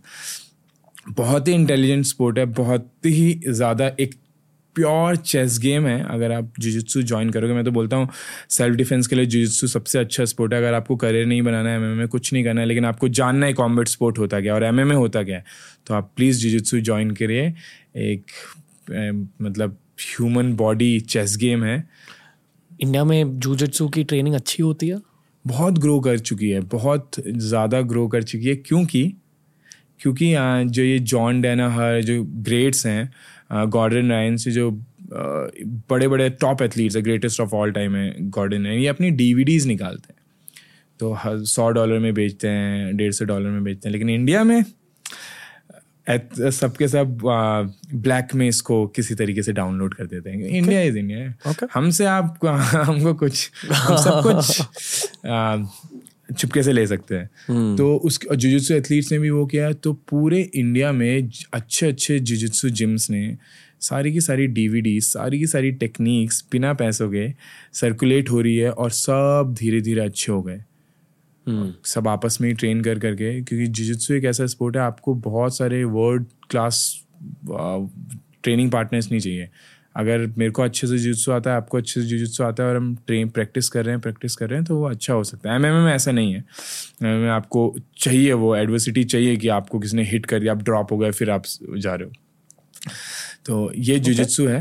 ये हाँ। ये चार चीज़ है स्टैमिना बॉक्सिंग रेसलिंग जूजित्सु और फिर सप्लीमेंटल स्किल्स होते हैं। Correct me if am wrong भाई। हम्म। शायद पांचवी पांचवी स्किल जो मेन स्किल है वो इंटेलिजेंस होगी। हाँ जी। ठीक छठी स्किल हम्म। आप क्या कहोगे क्या होता है? कराटे? अलग अलग डिसिप्लिन के लोग इसमें आते हैं। कराटे के कराटे के एथलीट्स भी आपको यूएफसी में दिख जाएँगे बॉक्सिंग के किक बॉक्सिंग के जूडो के जुजुत्सु के मोएथाई के सांबो के, जहाँ से खबीब और ये इस्लाम माकचव ये दागिस्तानी आए हैं। और मेनली uh, यही पाँच सात स्पोर्ट है लेकिन ऐसा नहीं है कि किसी भी स्पोर्ट से आ सकते हैं। जैसे वूशू इंडिया में होता है अगर कोई वूशू फाइटर बोले चलो एमएमए फाइटर बनते हैं तो बैकग्राउंड कुछ भी हो सकता है। आप तो डब्ल्यू मैं जैसे मेरा बैकग्राउंड आप पूछोगे मैं तो फुटबॉल खेलता था। हम्म। मतलब ऑब्वियसली वो कॉम्बेट स्पोर्ट नहीं है लेकिन मैंने लेट स्टार्ट किया। मैं बोलता हूँ मैंने बीस साल में मेरे को एमएमए इंट्रोड्यूस हुआ से इंट्रोड्यूस हुआ तेईस साल में मैंने सीरियसली लिया। लेकिन एथलेटिज्म जो मेरे आया है, मैं बचपन से फुटबॉल खेल रहा था, मैं बचपन से खो खो खेल रहा था, कबड्डी खेल रहा था, ये जो बचपन से मैं स्पोर्ट्स खेल रहा था, उसकी वजह से मेरा एथलेटिज्म आया। इसलिए मैं रेसलिंग को जल्दी अडेप्ट कर पाया। मेरे को जब रेसलिंग मैंने देखा क्या होता है तो मैं जल्दी जल्दी सीख पाया। वैसे ही बॉक्सिंग में मैं जल्दी जल्दी क्योंकि मैं एक्सप्लोजिव था, मैं अभी भी बहुत, काफ़ी एक्सप्लोजिव हूँ। आपकी पोजिशन क्या थी फुटबॉल में? आ, तो मैं फॉरवर्ड खेलता था। मैं पहले गोलकीपर से स्टार्ट हुआ था। फिर मुझे बैकवर्ड में क्या बोलते हैं उसको? डिफेंडर डिफेंड डिफेंस खेला फिर मैंने सेंटर फॉरवर्ड खेला फिर मैंने फॉरवर्ड खेला। Okay. तो ऐसे ही मेरी कहानी ऐसे ही चलती गई okay. ज़िंदगी कहानी है आगे इससे लोगों का कैरेक्टर पता चलता है हाँ जी। उनकी पोजीशन क्या थी। Anyway. हाँ, तो फिर हाँ जी कहाँ पे था मैं? आप अलग अलग डिसिप्लिन के बारे में बात हाँ, कर रहे थे। तो अलग अलग डिसिप्लिन होते हैं आपको बस मिक्स करना है। आपके जो काम तो आपको ना ये फिगर आउट करना है इसलिए एम इतना इंटेलिजेंट स्पोर्ट है कि आपको फिगर आउट करना होता है सामने वाले आपकी स्टाइल ऑलराउंड स्टाइल है यू वुड से हाँ जिस तरीके से एम ग्रो कर रहा है आने वाले पाँच सात साल में आप ये किसी को उससे पूछ नहीं पाओगे कि आपका बैकग्राउंड क्या था। मतलब हर कोई एमएमए से ही स्टार्ट करेगा। हम्म। जैसे अभी आप देखते हो कि रेसलर ने M M wrestler M M fighter बन गया एक बॉक्सर एम एम फाइटर बन गया आप कुछ टाइम के बाद यूएफसी में वही फाइटर्स होंगे जो जिन्होंने एमएमए से स्टार्ट किया होगा जिन्हें बचपन से सब कुछ कर रहे हैं हम्म। इस तरीके से ग्रो कर रहा है स्पोर्ट तो मैं चाहता हूँ जब मैं उस टॉप लेवल पे पहुँचूँ वो यू एफ़ सी के हाईएस्ट टॉप फाइव में पहुँचूँ तो कोई मेरी मेरे गेम में कमी ना ढूंढ पाए तो इसलिए मैं स्ट्राइकिंग पे भी बहुत फोकस कर रहा हूँ, मैं ग्रैपलिंग पे भी फोकस कर रहा हूँ। मैं चाहता हूँ मैं अपना पूरा ओवरऑल गेम साथ में लेके जाऊँ, क्योंकि मैंने स्टार्ट ही एम से किया था एक्चुअली में फिर मैंने बॉक्सिंग में स्विच कर लिया बॉक्सिंग मैंने एक साल करी, फिर मैंने जूडो रेसलिंग करी एक साल, फिर मैं अब सबको कंबाइन कर रहा हूँ किस तरीके से। अपना गेम ढूंढ रहा हूँ। मैं अभी तक अपना, मेरे को पता नहीं है मेरा फाइटिंग स्टाइल है क्या, अभी तक। मेरे ख्याल से मैं ढूंढ लूँगा। चलते चलते तो एक डे इन द लाइफ के बारे में बताइए। मतलब आप इतने सारे अलग अलग डिसिप्लिन को इम्प्रूव कैसे करते हो? ये मैंने हमेशा यूएससी फाइटर्स के बारे में सोचा है कि यार इतना कुछ करना होता है। मतलब आप हर दिन सब कुछ करते हो? या मंडे को ये ट्यूसडे को ये वेनसडे को ये ऐसे करते हो? हाँ, थोड़ा सा कॉम्प्लिकेटेड डिफ़िकल्ट है इसका आंसर क्योंकि आप इन कैंप और ऑफ़ कैंप में अलग अलग काम करते हो। अगर इन इन कैंप मतलब एक फाइट के पहले? फाइट से पहले। मेरी फाइट अगर दो महीने बाद है तीन महीने बाद है तो उसको कैंप मैंने कैंप स्टार्ट कर दिया। अब मैं एक अपोनेंट के लिए प्रिपेयर कर रहा हूँ। उसके वीकनेसेस के हाँ उसके वीकनेसेस के लिए और मैं उसको स्टडी करके आ, उसके लिए प्रिपेयर कर रहा हूँ। मैं गेम प्लान के लिए गेम प्लान के के तहत अपना पूरा का पूरा ट्रेनिंग कर रहा हूँ। लेकिन ऑफ़ कैंप ऐसा नहीं होता। ऑफ़ कैंप में मैं जब मेरी फाइट अनाउंस नहीं हुई है तब मैं नई स्किल्स अडेप्ट करता हूँ। मैं नई स्किल्स अपनी गेम में इन्वॉल्व लाता हूँ। या फिर मैं यू you नो know, अगर मेरी मैंने मेरे कुछ टेक डाउन्स जब मैं रेसलिंग सीखता हूँ मेरे को ये वाला टेक डाउन नहीं आता है फिर मेरे को जूडो ये थ्रो नहीं आता तो मैं वो नई नई चीज़ें ऐड करता हूँ अपने गेम में। आ, तो आ, ये बोल सकते हो कि कैंप तो फिक्स्ड है। कैंप में तो अगर आपको ज़्यादा रेसलिंग पे रेसलिंग पे ध्यान देना है और स्ट्राइकिंग पे कम देना है तो आप वही करोगे। ट्रेनिंग पार्टनर्स के साथ भी वही करोगे, आपके कोचेस भी वही करेंगे। लेकिन हाँ जब आप ऑफ़ कैंप में होते तो आप, मैं जो करता हूँ वो इस तरीके से करता हूँ। मैं चाहता हूँ कि हर दिन मैं तीनों चीज़ें करूँ। बॉक्स स्ट्राइकिंग स्ट्राइकिंग का कुछ ना कुछ स्ट्राइकिंग के लिए ट्रेन ग्रैपलिंग के लिए ट्रेन और कार्डियो के लिए ट्रेन तो लेट्स से कि मैं मॉर्निंग में स्ट्राइकिंग की ट्रे स्ट्राइकिंग के लिए ट्रेन कर रहा हूँ और फिर मैंने कार कार्डियो का कर दिया, मैंने स्ट्रेंथ एंड कंडीशनिंग का कुछ कर दिया। जब ख़त्म हुआ तो आधा घंटा दिया मैंने स्ट्रेंथ एंड कंडीशनिंग स्ट्रेंथ करी इंटेंस करी। उसके बाद मैंने ऑफ़ लिया, फिर मैं इवनिंग आया, मैंने ग्रैपलिंग पे काम किया। तो हर दिन मेरा इन तीनों पे चलता है। मैं इन तीनों चीज़ों को डिवाइड करता हूँ, कब कब करना है। एक दिन स्पारिंग का होता है, उस दिन सिर्फ़ स्पारिंग होती है और कुछ नहीं होता है। तो यस ये बोल सकते हैं कि मैं तीनों चीज़, तीनों दिन ट्रेन तीनों दिन ट्रेन करता हूँ। अपना स्टेमिना जो आपने बोला जो बहुत इंपॉर्टेंट है और स्ट्राइकिंग भी और ग्रैपलिंग भी। स्टेमिना को बढ़ाते कैसे हैं वैसे? बहुत सारे तरीके हैं। रनिंग बहुत अच्छा अच्छा होता है अच्छी चीज़ है कार्डियो के लिए स्टेमिना के लिए। सॉल्ट बाइक मेरी फेवरेट है इस टाइम पे। उफ मुझे उसको देख के डर लगता है। सॉल्ट असॉल्ट बाइक एक टाइम साइकिलिंग होती है जिसको आप हाथ से भी पुश करते हो ओके okay, okay. और फिर पैडल करते हो उसको। एलिप्टिकल जैसे हाँ जी। वही। तो हाँ लेकिन वो स्टैंडिंग है लेकिन आप वो असॉल्ट बाइक ऐसे बैठ के। तो वो अगर वो आप कर रहे हो कुछ लोग इंजॉय करते हैं कुछ बोलते हैं तो मस्त है साइकिल से अच्छा है कैलोरीज बर्न होती है। लेकिन जो मेरे स्ट्रेंथ एंड कंडीशनिंग कोच है वो उनने मॉन्स्टर डाल रखा है उस असॉल्ट बाइक के अंदर। वो जिस तरीके से पुश कराते हैं मतलब एक मिनट में आपको इतनी कैलोरीज बर्न करनी है फिर पंद्रह सेकंड का ब्रेक फिर पाँच सेकंड का फिर दस इट्स क्रेजी तो उस वो वो मेरे को लगता है कि मेरे कार्डियो में काफ़ी हेल्प किया असॉल्ट बाइक ने। आ, बाकी रनिंग हो गया आपका जब आप स्पारिंग करते हो तो आप राउंड्स बढ़ाओ जब आप रेसलिंग स्पारिंग कर रहे हो तो आप और पुश करो। अगर आप पाँच पाँच मिनट के पाँच राउंड कर रहे हो तो चौथे राउंड में आपकी जान निकल गई उठा नहीं जा रहा बट उठो पुश करो। तो वो चीज़ें कार्डियो को पुश करता है स्टेमिना बढ़ाता है आपका। और ब्रीदिंग एक्सरसाइजेस भी? ब्रीदिंग एक्सरसाइज डेफिनेटली हाँ ब्रीदिंग एक्सरसाइज बहुत काम करती है यू नो लंग्स का अगर कैपेसिटी बढ़ेगी वो ज़्यादा ऑक्सीजन होल्ड कर पाएगा तो आपका कार्डियो वैसे ही बढ़िया। एक बहुत रैंडम सवाल भी पूछना है। थोड़ा सवाल है। नहीं फिर भी ओके आई एम अज्यूमिंग कि क्योंकि आप भारतीय हो यूट्यूब uh, में एक लॉजिक होता है कंटेंट क्रिएशन में एक लॉजिक होता है कि use your unfair advantage in life specially as a content जो। आपका खुद का अनफेयर एडवांटेज है। आई एम श्योर कि आपके वेट क्लास में शायद आपकी हाइट आपकी अनफेयर एडवांटेज होगी कि आपके हाइट के लोग होते हैं नहीं मेरे से कम होते हैं हाँ, नहीं मतलब आपकी आपकी हाइट एडवांटेज है मेरे हाँ, पास। क्योंकि रीच शायद ज़्यादा। रीच हाँ, ज़्यादा होगी। रीच तो ऑल में इतनी ज़्यादा नहीं है बट हाँ एक एडवांटेज है कि मैं सिक्स फीट हूँ वन एटी थ्री सेंटीमीटर तो वो एक एडवांटेज बोल सकते हो आप। उसी तरह क्योंकि आप भारतीय हो शायद आपके कोई एडवांटेजेस हो सकते हैं। I am just assuming would you say कि प्राणायाम योगा ये सारी चीज़ें आपके एडवांटेजेस हैं? हाँ मेडिटेशन जिस क्योंकि हमें काफ़ी आसानी से मिल जाता है ना। आप अगर मेडिटेशन करना चाहोगे तो आपके आसपास कोई ना कोई दोस्त कर रहा है। आ, तो ये मेरे को लगता है एडवांटेज है बिल्कुल है। भारतीय फाइटर्स का। भारतीय फाइटर्स का हम्म, नहीं। यूनिक एडवांटेज क्या हो सकता है? क्या पूछा आपने? ये मतलब कि भारतीय फाइटर्स की आइडेंटिटी हाँ। क्या होती है? जैसे अगर अब क्रिकेट की बात करें हम्म। हमारे देश में बहुत सारे बैट्समैन क्रिएट होते हैं। पाकिस्तान में बहुत सारे बॉलर्स फास्ट बॉलर्स क्रिएट होते हैं। उसी तरह हम्म। अगर हमारे एम एम फाइटर्स की एक आइडेंटिटी होती वॉट वुड यू अगर आप हर भारतीय फाइटर को कोच कर रहे होते हाँ। उनको क्या भारतीय एडवांटेज देते आप? क्या भारतीय एडवांटेज है एम एम ए फाइटर्स के पास क्या होता है? कि किसी भी स्पोर्ट्समैन के पास क्या कि हम बहुत हार्ड वर्किंग है। भारतीय।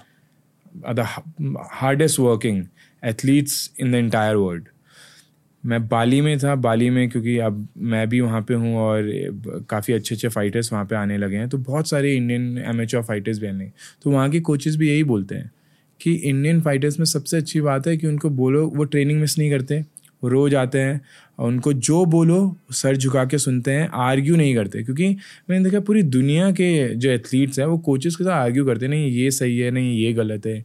वो भी होना ज़रूरी है बट आप ऐसा नहीं कर सकते क्योंकि आपको ना विजन आपको एथलीट को नहीं दिखता। वो एक कोच ही देख सकता है। कोच देख सकता है कि अच्छा हम आने वाले हम ये ये करेंगे तो वहाँ पहुँचेंगे। अगर आपको समझ में नहीं आ रहा तो कोई बात नहीं बस सर झुका के काम करो। जो इंडियन फाइटर्स करते हैं तो इंडियन फाइटर्स बहुत हार्ड वर्किंग है और वो सर झुका के काम करना जानते हैं। ये एक आ, प्लस पॉइंट है। हमारे पास हमारे पास ये भी है कि हाँ हमारे पास योगा है हाँ बहुत क्योटिक स्पोर्ट है तो आपको मेडिटेशन वेडिटेशन करना हो तो आपको बहुत ईजीली अवेलेबल है। आप अभी है नहीं क्योंकि वर्ड चेंज हो रहा है धीरे धीरे इंडिया बोल रहा है हर चीज़ पे सवाल उठा रहे हैं हम कि क्यों ये क्या मेडिटेशन है क्या साइंस है इसके पीछे लेकिन आप ऐसा मत सोचिए आप प्लीज़ देखिए साइंस है इसके पीछे बिल्कुल। और मेडिटेशन ब्रीदिंग एक्सरसाइजेज जो मैं करता हूँ योग निद्रा वो मुझे बहुत हेल्प किया है। मतलब मेरी लाइफ चेंजिंग है वो योग निद्रा। आप अगर डे टाइम में आप मॉर्निंग ट्रेनिंग के बाद आए हो आप बस योग निद्रा करो आप इवनिंग ट्रेनिंग के लिए रेडी हो जाओगे। मैं स्टेरॉइड जैसा काम करता है आ, योग निद्रा। मतलब लोगों को लगता है जो आफ्टरनून नैप होती है हाँ। अगर वो अच्छी लगती है तो योग निद्रा उस that is afternoon nap on steroids बहुत इंपॉर्टेंट है एथलीट के लिए आफ्टरनून नैप हम्म। और आफ्टरनून नैप के बाद आप जब उठ रहे हो क्योंकि आपसे उठा नहीं जाता बहुत आलस सा कुछ है। तो उस टाइम पे आप योग निद्रा करो आप एकदम रिचार्ज जिन लोगों ने पहली बार लाइफ में ये शब्द सुना है एक योगिक स्लीप का टेक्निक होता है। बेसिकली ब्रीदिंग और टाइटनिंग टेक्निक होता है। Yeah. और अलग अलग टाइप के योग निद्रा होते हैं। अ, पर आई फील कि अभी भारत सीख रहा है खुद के कल्चर के बारे में आजकल। क्योंकि वेस्ट एक्सेप्ट कर रहा है। ऑनेस्टली मेडिटेशन योगा को। आप वैसे स्ट्रेचिंग करते हो? योगा स्ट्रेचिंग करते हो? बिल्कुल। स्ट्रेचिंग तो मतलब मैं तो इतना अच्छे से फॉलो करता हूँ स्ट्रेचिंग मैं पहले स्ट्रेचिंग बोलता था क्या स्ट्रेचिंग क्या होता है? ये सब चीज़ें मेरे को लॉकडाउन में समझ में आई। लॉकडाउन में जब कुछ नहीं रहा मैंने बोला चलो देखते हैं कि बड़े बड़े एथलीट्स क्या कर रहे हैं। बड़े बड़े एथलीट्स वर्ल्ड चैम्पियंस कर रहे हैं योगा निद्रा बड़े बड़े चैम्पियंस कर रहे हैं जो मतलब यूएस के हैं। वो योगा कर रहे हैं वो ब्रीदिंग एक्सरसाइजेस कर रहे हैं वो स्ट्रेचिंग कर रहे हैं। तो और आप बोल रहे हो कि नहीं नहीं कुछ नहीं होता ये तो। एज एज अ फाइटर क्या फ़ायदे मिलते हैं स्ट्रेचिंग के थ्रू स्ट्रेचिंग के बहुत सबसे पहला फ़ायदा तो जो एक एथलीट के लिए एम एम एथलीट्स के लिए है कि आपकी मोबिलिटी अच्छी होती है तो आप इंजर्ड कम होते हो। एम एम में इतनी इंजरी होती है ऐसा स्पोर्ट है रेसलिंग उठा के पट, पटकना है किसी को और इतना जद्दोजहद है दो लोगों के बीच कि अब इंजर्ड होना लाजमी है लेकिन अगर आपकी मोबिलिटी अच्छी है स्ट्रेच स्ट्रेच्ड हो आप आपकी बॉडी खुली हुई है पूरी तरीके से फ्लेक्सिबिलिटी फ्लेक्सिबिलिटी है तो इंजरी के चांसेस कम हो जाते हैं। Okay okay. जितनी स्टिफनेस है मेरा शोल्डर अगर स्टिफ है तो अगर वो ज़ोर से कहीं लगेगा तो इंजर्ड होगा अगर नहीं है तो नहीं होगा। हम्म एक पुराने रेसलर है जिनका नाम था डीडीपी मतलब नाम है डीडीपी उन्होंने डीडीपी योगा स्टार्ट कर रखी है यूएसए में जहाँ हमारे बचपन के रेसलर्स अब वहाँ जाते हैं। क्रिस जेरिको अंडरटेकर वो सब वहाँ जाते हैं रिकवरी के लिए। मतलब योगा के थ्रू योगा आसन के थ्रू उनकी रिकवरी होती है। आई फील कि कुछ हीलिंग मैकेनिज्म्स होते हैं। और ये मैंने हेल्थ कोचेस से बात करी है पॉडकास्ट पर। उन्होंने भी कहा कि this is the new revolution in the world of health पर बहुत लोग इस चीज़ को मानते नहीं। आपको डाइट के बारे में पूछना चाहूँगा यार। आ, क्योंकि आप इतनी ज़्यादा ट्रेनिंग करते हो आप कितना खाना खाते हो? मैं बहुत खाना खाता हूँ। मैं- मेरे का मेरे को पूछता है कि फेवरेट पास टाइम क्या है मैं बोलता हूँ खाना खाना। अब रहते कहाँ हो वैसे? अब। मैं दिल्ली में रह रहा हूँ क्योंकि आ, मैं यूएफसी में यूरो टू यूएफसी में मैंने फाइट किया तो एक साल से मैं बहुत ज़्यादा बाहर रहा हूँ। मैं ऑलमोस्ट सात छः सात महीने कंट्री से बाहर रहा हूँ इस एक साल में। बाहर जाके मैंने ट्रेन किया है। लेकिन हाँ मैं मेरा होम जिम दिल्ली में है होम एमएमए जिम जो है दिल्ली में है तो मैं वहाँ पे रह रहा हूँ अभी। बाकी मेरे पेरेंट्स देहरादून में हैं। मैं उत्तरकाशी से हूँ। ओके। okay. क्या खाते हो? मैं सब खाता हूँ। मैं ऑब्वियसली जो कैंप जब मैं कैंप में होता हूँ तो तो मेरा न्यूट्रिशनिस्ट सेट करता है फ़ूड कि ये ये ये आपको ऐसा खाना होता है जैसे जैसे फाइट पास आती है खाना बोरिंग होता जाता है। मतलब ड्राई होता जाता है। ड्राई होता जाता है बट स्टिल इतना बुरा नहीं होता लेकिन क्योंकि आपको ऑप्शन नहीं है ना हेल्दी फूड्स के ज़्यादा ऑप्शन नहीं है एक्चुअल में। तो वो चार ऑप्शन है वो चार ऑप्शन में आपको मॉर्निंग इवनिंग देखना है एक महीने तक देखना है तो बोरिंग हो जाता है। अभी मैं पिज़्ज़ा खा के आया हूँ। ऐसा नहीं है कि मैं ऑफ़ कैंप में खा लेता हूँ ऑब्वियसली मैं ऑयली चीज़ अवॉइड करता हूँ हर टाइम चाहे मैं ऑफ़ कैंप हूँ इन कैंप हूँ और मैं बाहर का जो मियोनीज है ये सब अवॉइड करता हूँ तो हाँ क्लीन रहेगी क्योंकि आपकी बॉडी क्लीन रहेगी तो आप ना कर सकते हो आप पुश कर सकते हो अपनी बेसिकली बहुत खाते हो पर फ्रेश खाना खाते हो? फ्रेश खाता हूँ ओके और बोरिंग खाना? बोरिंग खाना कैंप में खाता हूँ मैं। ऑफ़ कैंप में ट्राई करता हूँ। मैं बॉम्बे लैंड किया मैंने सबसे पहले बोला मैंने बोला मैंने वो समोसा भाजी समोसा पाव बहुत सुना है। वो मुझे खिला दो क्या होता है। ओके भजी पाव समोसा पाव। समोसा पाव। पास में ही मिलता है कैसे आपके यहाँ हम्म, समोसा इतना सॉफ्ट कैसे होता है? नॉर्थ में तो कैसा होता है सॉफ्ट एकदम कड़क होता है। हाँ। यहाँ इतना सॉफ्ट क्योंकि आई थिंक वो पाव में डालते हैं इसलिए वो सॉफ्ट सा बनाते हैं। शायद शायद पता नहीं। नो नॉर्मली नॉर्थ में खाना ज़्यादा अच्छा होता है आई फील पर यहाँ कुछ ऐसे खासियत है। कुछ स्पेशल वड़ा पाव की जगह स्पेशल समोसा की जगह। एनीवे पता है बहुत लोगों को वेट लूज करना होता है बहुत लोगों को फिट बनना होता है पर लोग ये नहीं समझते कि जितना ज़्यादा बोरिंग आपका खाना होगा उतना ही ज़्यादा तेज। आप फिट हो जाएँगे। हाँ जी। आप ये मानते हो? हाँ ये बिल्कुल मानता हूँ मैं। खाने अगर आप कितने भी ट्रेन कर रहे हो लेकिन आपका खाना क्लीन नहीं है आप बाहर का फास्ट फ़ूड जंक खा रहे हो तो बहुत मुश्किल है कि आप वेट लूज़ कर पाओगे। अगर आप वेट लूज़ कर भी दिया तो आपका गोल वेट लूज़ करना नहीं होना चाहिए फैट लूज़ करना होना चाहिए। अब ऐसे नहीं कि मैं वेट लूज़ कर रहा हूँ मसल भी लूज़ हो रही है मेरी और वो वो सही तरीका नहीं आपका फैट लूज़ होना चाहिए। ओके तो आप क्लीन खाओ अच्छे से ट्रेन करो मुझे दो तीन चीज़ें मैं हर किसी को बोलता हूँ। प्लीज़ प्लीज़ प्लीज़ हर कोई हर दिन एक्सरसाइजेस करो। वीक में एटलीस्ट चार से पाँच दिन तो आप प्लीज़ एक्सरसाइज करो आप देखना आपका अलग एनर्जी होगी आप में। अब वेट ट्रेनिंग करते हो? अभी? मैं वेट ट्रेनिंग करता हूँ मैं बिल्कुल वेट ट्रेनिंग करता हूँ। अब हैवी लिफ्टिंग करते हो या लाइट वेट्स ऑफ़ कैंप में हैवी करता हूँ इन कैंप में रेपिटेशन करता हूँ जैसे अगर मैं लेट्स से कि एटी के जीज कर रहा हूँ मैं लेट्स से कि मैं एटी के जीज का clean and jerk clean and jerk या फिर शोल्डर चेस्ट वो bench press bench press bench press कर रहा हूँ। तो वो धीरे धीरे जैसे जैसे फाइट पास आती है तो वो रेपिटेशन बढ़ते जाता है वेट कम होता जाता है वेट सिक्सटी हो जाएगा फिफ्टी हो जाएगा फोर्टी हो जाएगा Okay. रेपिटेशन बढ़ जाएगी। तो ये प्रोसेस है पूरा एम का ये प्रोसेस है। तो मैं आपको मैं आपको कोई भी चीज़ ऐसे नहीं बोल रहा मैं ये करता हूँ और ये नहीं करता हूँ क्योंकि गेम है गेम गेम जो डिमांड करेगा मैं उस तरीके से काम करूँ और ये प्रोटोकॉल शायद सेट है क्योंकि एमएमए अभी हाँ, वहाँ थोड़ा पुराना स्पोर्ट हो चुका है। मतलब इंडिया में नया है हम्म। बट वहाँ के सिस्टम्स अभी यहाँ आ रहे हैं। हाँ। नहीं एम ऐसा है ना क्रिकेट नहीं है फुटबॉल नहीं है। हर महीने आप हर हर वीक आप नहीं खेल रहे। तो ये हर दो महीने तीन महीने में आप इसके लिए प्रिपेयर हो गए एक फाइट के लिए। Okay. इसलिए आपको चेंज करना है इसलिए हर दो महीने दो महीने फाइट के बाद फाइट से पहले चीज़ें चेंज होती है। Okay okay. uh, आपने ब्रदर्स फ़िल्म देखी है? हाँ जी हाँ जी कैसी लगी थी? बहुत बढ़िया। क्या लगा as a actual MMA fighter Brothers film के बारे में क्या लगा? बहुत अच्छी फ़िल्म है। बहुत अच्छी फ़िल्म है। अच्छी बात है हमारे यहाँ इस तरीके से। आपको गुस्सा फील हुआ? नहीं नहीं ना बिल्कुल लगा। गुस्सा फील नहीं हुआ। थोड़ा सा फनी है कि एमएमए फाइटर के लिए फनी है ना मतलब हमको क्या सिखाया जाता है कि आप लोड नहीं कर सकते। अगर मैं राइट यहाँ से थ्रो कर रहा हूँ तो वो पीछे नहीं जाना चाहिए क्योंकि नहीं नहीं तो मेरे अपोनेंट को पता लगेगा वो क्रॉस पे क्रॉस का काउंटर मारेगा। मतलब ऐसे हाथ खींच के मारना नहीं चाहिए। नहीं बिल्कुल भी हम्म। नहीं आप कैसे मारोगे ना? और हमें बोलते रहते ऐसा नहीं है कि यहाँ से मारोगे तो आप पावर जनरेट होगी आपकी। यहीं से आप थ्रो करो हिप से पावर आती है। लेकिन ऑब्वियसली मूवीज़ में तो दिखाना है कि मैं पंच मारा तो ऐसे मार रहे हो, उड़ के मार रहे हो, जो कि बिल्कुल भी रियल नहीं है तो थोड़ा एमएमए फाइटर को फनी लग सकता है। तो हाँ कुछ चीज़ें, कुछ प्रॉब्लम्स तो हैं। क्रिकेट की आप जब मूवी करते हो तो आप बहुत अच्छे से एकदम रियल करने की कोशिश करते हो। आप सेम आपने एम एस धोनी कर रहे हो तो सेम हेलीकॉप्टर शॉट मार रहे हो। लेकिन आप जब एमएमए की फ़ाइट दिखा रहे हो तो आप एकदम ऐसे स्ट्रीट फाइट सा दिखा रहे हो। तो वो थोड़ा सा इरीटेटिंग है, लेकिन इट्स ओके हमारा स्पोर्ट प्रमोट हो रहा है तो इस, इससे अच्छी कोई बात नहीं हो सकती।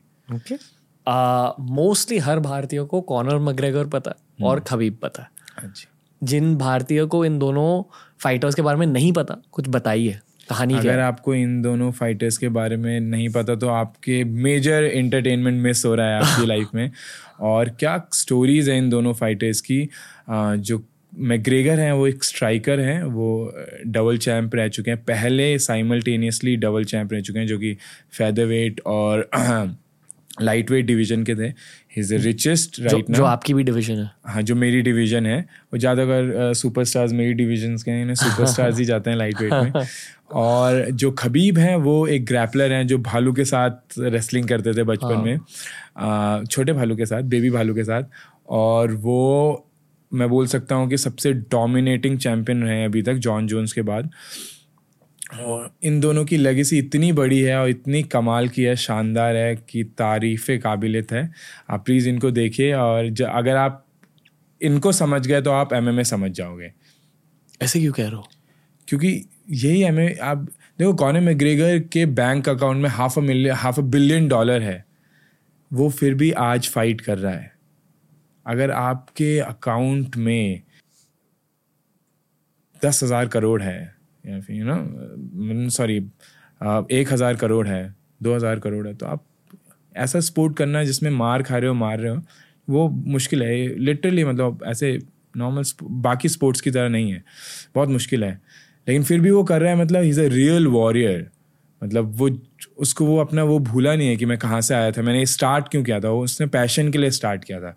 जो मैं कर रहा हूँ, जो कि हर हर एम एम ए फाइटर करता है पैशन के लिए करता है। अदरवाइज़ आप कुछ और स्पोर्ट करते हैं। आप क्रिकेट खेल रहे होते हैं। आप पैशनेट हो, इसके लिए इसलिए कर रहे हैं। वो आज भी वो स्पोर्ट खेल रहा है तो तालियाँ बजनी चाहिए उसके लिए। खबीब, जो, जिसने, जो इतना डिसिप्लिन रहा, एक सात साल की छः साल की उम्र से रेसलिंग कर रहा है। अनडिफीटेड रहा ट्वेंटी नाइन एंड ओ में रिटायर किया और उसका जो उसका जो ट्रेनिंग पार्टनर है जो भाई जैसा उसका वो इस टाइम पे लाइट वेट चैम्पियन है जो लेगेसी है कि मैं चले जाऊँगा लेकिन जो मेरा भाई है वो आने वाला चैम्पियन तो वो चैम्पियन रिटायर किए थे उसके बाद इस्लाम माका अभी चैम्पियन है। उस असल में उनके भाई है? नहीं भाई नहीं है लेकिन आप बोल सकते हो कि वो दस साल की उम्र से साथ में ट्रेन कर रहे हैं। खबीब का main training partner Islam Makhachev था जो खबीब की स्टोरी बहुत अच्छी स्टोरी है कि उनके जो पिताजी थे खबीब के फादर थे, वो उनकी ये, उनका प्लान था पूरा कि ये दोनों यूएफसी में जाएँगे। पहले खबीब चैम्पियन बनेगा, उसके बाद इस्लाम माकाजर चैम्पियन बनेगा। और वो खबीब की लास्ट फाइट से पहले उनकी डेथ हो गई एक्सपायर हो गया। तो और लेकिन फिर भी खबीब ने उनका सपना पूरा किया। एक रॉ सवाल है आपके लिए। जी। अगर आपको कल एक कॉल आ जाए डेना वाइट से हम्म। और उन्होंने कहा कि आपको खबीब से फाइट करने का मौका मिलेगा एक महीने में हम्म। आप क्या कहोगे? प्लीज़ अगले हफ़्ते करा दो।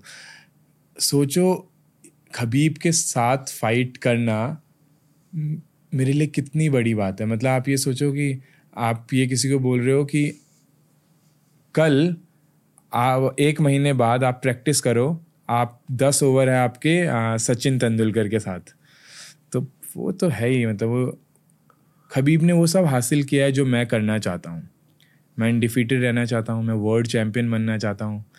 तो ऐसा इंसान जो मैं ख्वाब देख रहा हूँ, उसने वो ख्वाब जिए हैं और लेजेंड है, उसके साथ अगर मुझे फ़ाइट करने का मौका मिलेगा, और देखो fight is a fight Khabib मेरे साथ अगर अगले महीने फ़ाइट करता है मे भी मेरे चांसेस कम होंगे जीतने के। आज से पाँच साल बाद नहीं होंगे आज से दो तीन साल बाद नहीं होंगे वो चांसेस कम। लेकिन मे बी आज होंगे।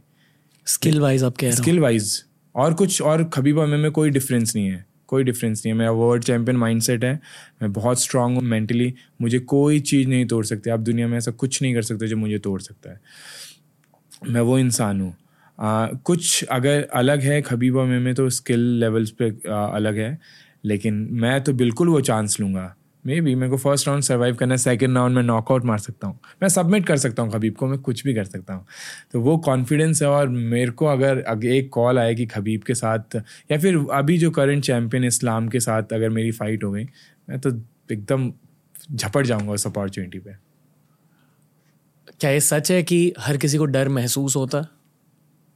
जी बिल्कुल बिल्कुल। डर तो मतलब हमारे अंदर है। बिना डर के कोई इंसान हो ही नहीं सकता। कभी केज के अंदर डर महसूस हुआ है? फाइट के दौरान? के, केज के अंदर मुझे बिल्कुल डर महसूस नहीं हुआ। मुझे केज के अंदर नहीं होता आपको डर। महसूस केज से पहले होता है ऑब्वियसली कैंप में होता है बीच में मेरी semifinal road to U F C का जो सेमीफाइनल था उसमें मैं इंजर्ड हो गया था। दो हफ़्ते पहले मेरा टो इसकी हड्डी टूट गई थी पिंकी फिंगर की। मुझे पहली बार लगा कि मुझे फ़ाइट लेनी चाहिए या नहीं लेनी चाहिए। मैं फ़ाइट हार जाऊँगा कि मेरा पैर ऑलमोस्ट बहुत स्वेलिन था और और उससे पहले मेरा एमसीएल में लग गई थी तो मैं पूरी, पूरे कैंप रेसलिंग और जुजुत्सु नहीं कर पाया ग्रैपलिंग नहीं कर पाया। और मेरा अपोनेंट रेसलर था रेसलिंग बैकग्राउंड से था, जो जुजुत्सु ब्राउन बेल्ट था। तो उसका मेन प्लान ग्रैपलिंग का था और मैंने बोला, अगर मैं पूरा कैंप रेसलिंग या जुजुत्सु नहीं कर पाया इमेजिन आपको बोला जाए कि आपको ना एक महीने बाद एक प्रेजेंटेशन देनी है। बहुत ही एकदम आपकी ज़िंदगी की बेस्ट अपॉर्चुनिटी है। आपको एक महीने बाद देनी है, लेकिन आपको बोल रहे हैं, आप खुद ना पेन यूज़ कर सकते हो, ना कॉपी यूज़ कर सकते हो। आप कोई फ़ोन यूज़ नहीं कर सकते लैपटॉप यूज़ नहीं कर सकते। आपको जो करना है, अपने दिमाग में करो। तो जब आएगा तो आप थोड़ा तो यू नो नर्वस होंगे। और ये तो फ़िज़िकल स्पोर्ट है, ये तो फाइटिंग स्पोर्ट है। तो मैं इतना नर्वस था उस टाइम पे कि कहीं मैं ये फाइट हार ना जाऊँ। पहली बार मुझे लगा कि मैं हार सकता हूँ कोई फाइट क्योंकि क्योंकि मैं हर्ट था पूरे कैंप में मैं डरा हुआ था मुझे दो हफ़्ते पहले मेरी हड्डी टूट गई और मैं एक वीक जो मेरा था वो इतने डर में गया मुझे रात को नींद नहीं आई है डर के मारे। लेकिन आ, जब वो वो फेस ख़त्म हुआ मेरा ख़त्म होने को वो इस तरीके से ख़त्म हुआ मैंने अपने आप को ये बोला कि मैंने इतना सेक्रीफाइस किया है इतना मैं इतना अकेले रहा हूँ और क्या क्या नहीं देखा इस स्पोर्ट में। ये एक पिंकी फिंगर तो नहीं रोक सकती मुझे। ये एक हड्डी टूटी तो नहीं रोक सकती। अब तो मेरा पैर काट दो, मैं तब भी फाइट करूँगा और जीतूँगा। तो हमने वो फाइट ली और जीते भी। और पैर का क्या हुआ? पैर ठीक होते हो होते हो गया? क्योंकि ना आपके देखो पिंकी फिंगर की अगर इसकी हड्डी टूटी है तो आप इसका कुछ प्लास्टर इसको कर नहीं सकते। आपको डॉक्टर बाद में वो देता है, एक क्लिप्स ही देता है इसको स्टेबल रखने के लिए। तो धीरे धीरे ठीक होते होते हो गई, लेकिन हाँ टाइम लगा इसमें फाइट के बाद। ऑलमोस्ट एक महीना लगा, तब भी मैं ग्रैपलिंग नहीं कर रहा था, लेकिन ठीक हो गई फाइनली ओके जो आप कॉन्स्टेंटली कह रहे हो कि स्किल्स इम्प्रूव करनी है, ये आप इंडिया में रहकर इम्प्रूव कर सकते हो, या आपको बाहर मूव करना पड़ेगा? नहीं, बाहर मूव करना पड़ेगा इस टाइम पे। मेरे अभी इंडिया में वो लेवल मिलना, अगर आप यूएफसी में खेल रहे हो, आप जिस अपोनेंट के साथ खेल रहे हो एटलीस्ट उस उस लेवल का, उस स्किल लेवल का आपका ट्रेनिंग पार्टनर होना चाहिए। तभी आपको वो केज से पहले स्पारिंग में दिख पाएगा। इसलिए इंपॉर्टेंट है आप अच्छे ट्रेनिंग पार्टनर्स के साथ ट्रेन करो। वो इंडिया में अभी नहीं है। इंडिया में उतने स्किल्ड एथलीट्स अभी नहीं हैं। क्योंकि अभी ग्रो किया है। पाँच साल पहले हमें कुछ भी नहीं था इंडिया में अभी अभी ग्रो कर रहा है। लेकिन आ, हमें ऑब्वियसली जैसे किक बॉक्सिंग के और मोइथाई के कोचेस हायर करने की ज़रूरत है। रेसलिंग हमारे पास है। जूत्सु हमारा काफ़ी अच्छा फिर भी स्टिल हमें जूत्सु के अच्छे कोचेस चाहिए। और पाँच सात साल बाद हमें कोई नहीं चाहिए होगा। हमारे खुद के वर्ल्ड चैम्पियंस होंगे हमारे खुद के ट्रेंड कोचेज़ होंगे। लेकिन हाँ अभी बाहर जाना इंपॉर्टेंट है। अगर आप यूएफसी जैसे प्रमोशन में कम्पीट कर रहे हो तो आपको बाहर जाके ट्रेन करना ज़रूरी है। लेकिन एक एक लड़के का जो छोटे टाउन में है ये सोचना कि नहीं यार मैं दिल्ली जाके ट्रेन नहीं करूँगा मैं सीधे यूएस जाके ट्रेन करता हूँ। बहुत ही गलत आइडिया है क्योंकि वहाँ पे आप पे कोई फोकस नहीं करेगा। hmm. आ, आपने एक लेवल अचीव किया उसी के बाद बाहर जाओ। ऐसा कुछ नहीं वहाँ पे आपको ऐसा कुछ सिखाएँगे जो इंडिया में नहीं सिखा सकते। बेसिक्स तो आपको एक ही चीज़ बेसिक्स तो यहाँ पे अच्छे सब सभी सिखा सकते हैं। बॉक्सिंग के बेसिक आप यहाँ सीखो या मैक्सिको में सीखो कनेलो के साथ। हम्म। एक ही एक बेसिक्स एक ही हैं उतने ही हैं। लेकिन आप जब थोड़ा एडवांस करते हो तब आप बाहर जा सकते हो। ओके कुछ आखिरी सवाल है आपके लिए। पहले तो कैसा रहा आपका पॉडकास्ट मेरा बहुत मज़ा आया मैं लिटरली बता रहा हूँ। मैं यही सोच रहा था कि आ, मैं इतना ट्रैवल कर रहा हूँ और बॉम्बे का ट्रैफ़िक मुझे तो पता भी नहीं था कि बॉम्बे में ट्रैफ़िक होता है। मुझे लगा दिल्ली में ही होता है। तो मुझे लगा था कि थोड़ा मैं डल ना हो जाऊँ। लेकिन मैं जैसे ही आया मेरे को इतना अच्छा लगा मैं आपको बता रहा हूँ मैं स्टार्टिंग से ही मुझे हैप्पीनेस सा फील हो रहा है मुझे मज़ा आ रहा है। मैंने खूब बातें करी फुल एनर्जी में था मैं। पॉडकास्ट ख़त्म होने से पहले मैं आपको ये कहना चाहूँगा कि हम सब बहुत लकी फील कर रहे हैं कि आपसे आपके अर्ली करियर में बात करने का मौका मिल रहा है। एंड आई सिंसियरली होप कि आप भारत के खबीब बने। uh, ये पॉडकास्ट का एंड नहीं है। uh, बस ये कहना था कि भारत के खबीब बन जाओ। वे रूटिंग फॉर यू यार। बहुत अच्छा लगता है कोई किसी भारतीय को देख के यूएफसी में। बहुत सालों से यूएफसी देख रहा हूँ। hmm. हमेशा ये सोचता था। एंड आपकी वजह से वो सपना पूरा हुआ यूएफसी फैंस का। तो वेरी कूल cool. पर uh, keep keep going forward यार बहुत कुछ करना। नहीं रुकना नहीं है। अभी तो स्टार्ट किया है अभी बहुत आगे जाएँगे बहुत मेहनत करेंगे। मतलब सब कुछ लगा देंगे खून पसीना सारे सारे सेक्रीफाइस जो ज़रूरी होगा वर्ल्ड चैंपियन बनने के लिए वो करेंगे और पर्सनल लेवल पे अभी चैलेंज क्या है आपका? कोई चैलेंज नहीं है मेरा। जिस टाइम कोई कोई दिक्कत नहीं है मेरी लाइफ में। सब कुछ अच्छा चल रहा है मुझे बस ट्रेनिंग करने की ज़रूरत है। ऑब्वियसली आपके हर टाइम कुछ ना कुछ तो लाइफ में चलता ही रहता है चैलेंजेस आते रहते हैं। लोग सोचते हैं कि मैं, मैंने सोचा था जब मैं, मेरे को प्रो फाइट मिल जाएगी ना, जब मुझे फ़ाइट के लिए पैसे देने नहीं पड़ेंगे, जब मुझे मिलेंगे तो मेरी लाइफ में ना सब कुछ ठीक हो जाएगा। नहीं, और चैलेंजेस आते गए, नए चैलेंजेस आते गए। जब मैंने सोचा, मैं जब यूएफसी में चले जाऊँगा, तब तो ज़िंदगी में एकदम सब कुछ ख़त्म।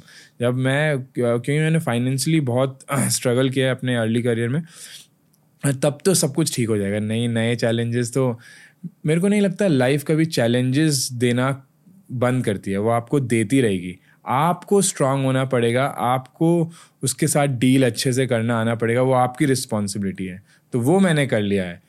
मैं को डील करना आ गया प्रॉब्लम्स के साथ। जय हनुमान। जय हनुमान। हनुमान जी के बारे में सोचते हो बिल्कुल बिल्कुल। हनुमान जी तो मतलब ऐसे ऐसे हैं कि उनको सोच के आपको अलग ही जोश आ जाता है। तो ट्रेनिंग कभी कभी तो ट्रेनिंग से पहले मैं हनुमान चालीसा सुन लेता फिर यूट्यूब में आपको हनुमान जी के कुछ वो नहीं सॉन्ग्स मिल जाएँगे। तो आप सुनो मज़ा आ जाता है आपको। पर आपकी फाइटिंग में हेल्प हुई है? मेरे को स्पिरिचुअली काफ़ी हेल्प हुई है फाइटिंग में क्योंकि स्पिरिचुअल एलिमेंट होता है फाइटिंग में? अरे, कैसी बातें कर रहे हो? इतना बहुत ही ज़्यादा होता है। मतलब फाइटिंग अपने में मेडिटेशन है। अपने में पूरा का पूरा आप एक स्पारिंग सेशन करो। आप स्पारिंग सेशन के बाद कुछ नहीं करना है। आपको जैसे ही ख़त्म होती है स्ट्रेचिंग करो। उसके बाद आप बैठो, आँख बंद करो अपनी। आपको सारे भगवान, सब कुछ वहीं दिख जाएगा। आप इतना काम फील करते हो और आप इतना अमेजिंग फील करते हो। फाइटिंग तो अपने में एक मेडिटेशन है, उससे बड़ा मेडिटेशन मेरे को लगता नहीं है कुछ है। मैं तो बायसली बोल सकता हूँ कि मेरा स्पोर्ट है। स्पिरिचुअली मेरे को तो बहुत हेल्प किया है। मैं बोल सकता हूँ कि आज से लॉकडाउन से पहले तक मैं भगवान को नहीं मानता था। मतलब मैं ऐसी बातें करता था कि भगवान, कहाँ है भगवान? है तो मेरे सामने क्यों नहीं आता? मतलब आज की डेट में मुझे अभी बोलते हुए भी अजीब लग रहा है। लेकिन मैं इस तरीके की बातें करता था। लेकिन स्पोर्ट जैसे जैसे स्पोर्ट में मैं आगे बढ़ता गया अगर आप लाइफ में कुछ अचीव कर रहे हो ना तो आप भगवान में मानने लगते हो। आप स्पिरिचुअल होने लगते हो। आप अगर लाइफ में कुछ नहीं कर रहे हो ना घूम रहे हो तो ये आप नास्तिक होते हो। मुझे ऐसा हम्म। लगता है ऐसा नहीं है। आई थिंक सच है। हाँ सच होगा ये। क्योंकि मेरे साथ तो हुआ है मैं अपना एक्सपीरियंस बोल सकता हूँ। तो मैं धीरे धीरे स्पिरिचुअल होने लगा। मैं आज की डेट में काफ़ी स्पिरिचुअल हूँ, मैं बहुत मानता हूँ चीज़ों में। मैं अभी अपनी माता जी मेरी बहुत मानती है एक उत्तराखंड में। एक हमारे यहाँ देवी देवता का बहुत कल्चर है। तो हम अभी मैं लास्ट जब मैं बॉम्बे आया उससे पहले मैं वहीं था। हम पूरी फैमिली पूरी फैमिली मतलब पूरी जुबली फैमिली गई थी। और हमने दर्शन किए वहाँ पे और यू नो जो मांगना था वो मांगा। और और ऐसी चीज़ें ऐसी चीज़ें आप खुद नहीं जाते। आपको जब मैं वहाँ पहली बार गया लास्ट ईयर तो मैं बस मेरी सिस्टर ने की कुछ मन्नत थी वो पूरी हुई तो मैं चला गया। मैंने कुछ नहीं मांगा उस टाइम लेकिन उस टाइम मेरी मम्मी ने मांगा कि रोड टू एफ़ स्टार्ट ही हुआ था कि मेरा बेटा ये जीत जाए। जीत तो मेरी मम्मी की मन्नत थी फिर कितना चलना तो पड़ेगा। तो मैं चल दिया। मैं मैं सोचता हूँ कि मैं इतना, मैं मानता हूँ स्पिरिचुअली भी मानता हूँ, लेकिन ऐसे मेरे को कैसा नहीं कहीं जाके भगवान को मांगो कुछ। लेकिन अब तो मैं ये भी मानने लग गया हूँ कि क्यों नहीं मांगो क्यों नहीं मांगो? तो गया मैं और फिर फिर मैंने अपनी मन्नत मांगी और हाँ तो मैं काफ़ी स्पिरिचुअल हो गया हूँ मैं भगवान में काफ़ी मानने लगा हूँ। मैं अपने कल्चर में बहुत मानने लगा हूँ। वो सबसे बड़ा चेंज हुआ है कि मैं अब मैं सोचने लगा हूँ कि हम कल्चरली कितने रिच हैं हम इंडियंस ये शायद वो अनफेयर एडवांटेज है आई हम्म। फील हाँ। और पॉडकास्ट के थ्रू भी मैंने यही सीखा है कि आपके दिमाग में ये वाला स्विच आ जाता है कि आपके जो भी एक्शंस है आपके जो भी थॉट्स है वो आपके खुद के नहीं है कहीं और से हो रहे हैं। तब बहुत सारी चीज़ें लाइफ में बदलने लगती है। उस परस्पेक्टिव से आप ड्वेन ब्रावो को जानते हो ना? Dwayne Bravo cricketer all round Dwayne Bravo ने आ, मुझे पॉडकास्ट पे बोला था कि वो मानते हैं। हम्म। और उनके एंटरटेनमेंट को देख के आपको कभी ये नहीं लगेगा कि वो भी स्पिरिचुअल है पर है वो। और उन्होंने ये कहा कि वो जो भी फ़ील्ड पर कर पाते हैं एज अ ऑलराउंडर वो भगवान के थ्रू हो रहा है गॉड के थ्रू हो रहा है। तो क्या आपको कभी ये लगता है कि फाइटिंग के टाइम भी मुझे बिल्कुल बिल्कुल लगता है ये कि जो मूव्स आप प्लान कर रहे हो? नहीं मुझे लगता है कि मैं इस पर इसलिए ज़्यादा प्राउड नहीं कर पाता हूँ जो भी मैंने अचीव किया है क्योंकि मुझे लगा ये लगता है ये सेट है। मुझे ऊपर वाले ने चूज़ किया है। कि तेरा रास्ता ये ये होगा और मैं बस ग्रेटफुल हो सकता हूँ। शुक्रिया अदा कर सकता हूँ इस, इन चीज़ों का, लेकिन हाँ मैं इस पर घमंड नहीं दिखा सकता क्योंकि मैंने सच में कुछ नहीं किया। मैंने अपने सामने देखा है, मेरे से ज़्यादा मेहनत करने वाले, ज़्यादा डेडिकेटेड ज़्यादा स्मार्ट क्योंकि बस उनको अपॉर्चुनिटी नहीं मिली, बस वो वो हुआ नहीं उनके साथ जो होना चाहिए था। इसकी वजह से वो वो वहाँ पे नहीं है जहाँ पे होने चाहिए थे लेकिन और क्यों आप हो? तो कोई ना कोई रीज़न तो है। आपके हाथ में कुछ भी नहीं है। आप सोच सकते हो कि मेरे हाथ में आप सोच सकते हो कि मैंने ही अपनी मर्ज़ी से गिलास उठाया लेकिन आपने अपनी मर्ज़ी से उठाया नहीं है। वो कितना लंबा सर्कमस्टांसेस जब आप मेरे सामने बैठे हो क्योंकि आ, मैं कहीं से आ रहा हूँ मैं ट्रैफ़िक से आ रहा हूँ और वो सारी ये चीज़ें मिल के मैं ये ग्लास उठा रहा हूँ। तो ये अजीब लगती है सुनने में लेकिन हाँ आपके हाथों में कुछ भी नहीं है। वैसे अंशुल भाई हम्म, आपसे बहुत सारी बातें करनी है पर थोड़े टाइम के बाद। बिल्कुल। आई फील कि ये हमारा पहला एम स्पेशल एपिसोड था टीआरएस का। ओह wow thank you bro thank you so much बहुत अच्छा लग रहा है सेम एक एनर्जी एक्सचेंज फील होती है हर पॉडकास्ट के बाद। और uh, you got to know what my energy is मुझे ये पता चला कि मेरे सामने कुछ वॉरियर टाइप आदमी बैठा है। डेफिनेटली आप एक स्पिरिचुअल पर्सपेक्टिव से फाइटिंग करते हो। I am just looking forward to see everything you do भाई। और वो जो आपका भारतीय खबीब बनने का सपना है वो डेफिनेटली सच होना। भारतीय अंशुल जुबली बनेंगे। यस ब्रो यस भाई। Uh, बहुत अच्छा लगा आपके विक्ट्री को देख के और आपसे बात करके just thank you bro and keep going India is backing you a lot that's thank you brother thank you तो दोस्तों ये था आज का पॉडकास्ट इस एपिसोड के बाद तीन चीज़ें हुई. पहली चीज़ मुझे एक राइज इन एनर्जी फील हुई. यानी कि इनकी एनर्जी इतनी ज़्यादा पॉजिटिव है कि इट रब्ड ऑफ़ दूसरी चीज़ मैं बहुत पहले यूएफसी बहुत ज़्यादा देखता था. अब फिर से यूएफसी देखने लगा हूँ। बहुत ज़्यादा इनसे बात करने के बाद बहुत इंटरेस्टिंग स्पोर्ट है। आई विश कि हम और पॉडकास्ट कर पाए सिर्फ़ एमएमए के बारे में, सिर्फ़ यूएफसी के बारे में। इस स्पोर्ट के बारे में बहुत लोगों को ज़्यादा नहीं पता एंड आई फील कि भारत में ये बदलाव आना चाहिए because it's one of the fastest growing sports in the world और तीसरी चीज़, मेरा ध्यान फिर से हेल्थ और फिटनेस की तरफ़ चला गया। आई फील कि स्पोर्ट्स का मेन पर्पज इंस्पिरेशन होता है। अंशुल भाई की जो मैंटेलिटी है, उनके जो फिटनेस लेवल्स है, वो इंस्पायरिंग है। एंड आई होप कि उसी इंस्पिरेशन से आप इंस्पायर होकर इनकी जर्नी फॉलो करें। इनके हैंडल्स मैंने नीचे लिंक कर दिया भारत के लिए और अंशुल भाई के लिए इनको फॉलो कर दो सोशल मीडिया पर। लेट्स बैक आ चैम्प क्योंकि भारत को यूएफसी में बहुत तोड़ना है यार, आगे जाकर। रिमेंबर गाइस टीआरएस के ऐसे एपिसोड्स आते रहेंगे। हमें भी सपोर्ट करते रहिए, हमें भी फॉलो करते रहिए। और अंशुल भाई के साथ हम बहुत सारे और एपिसोड्स रिकॉर्ड करेंगे। Cheers and salute to the King of Lions.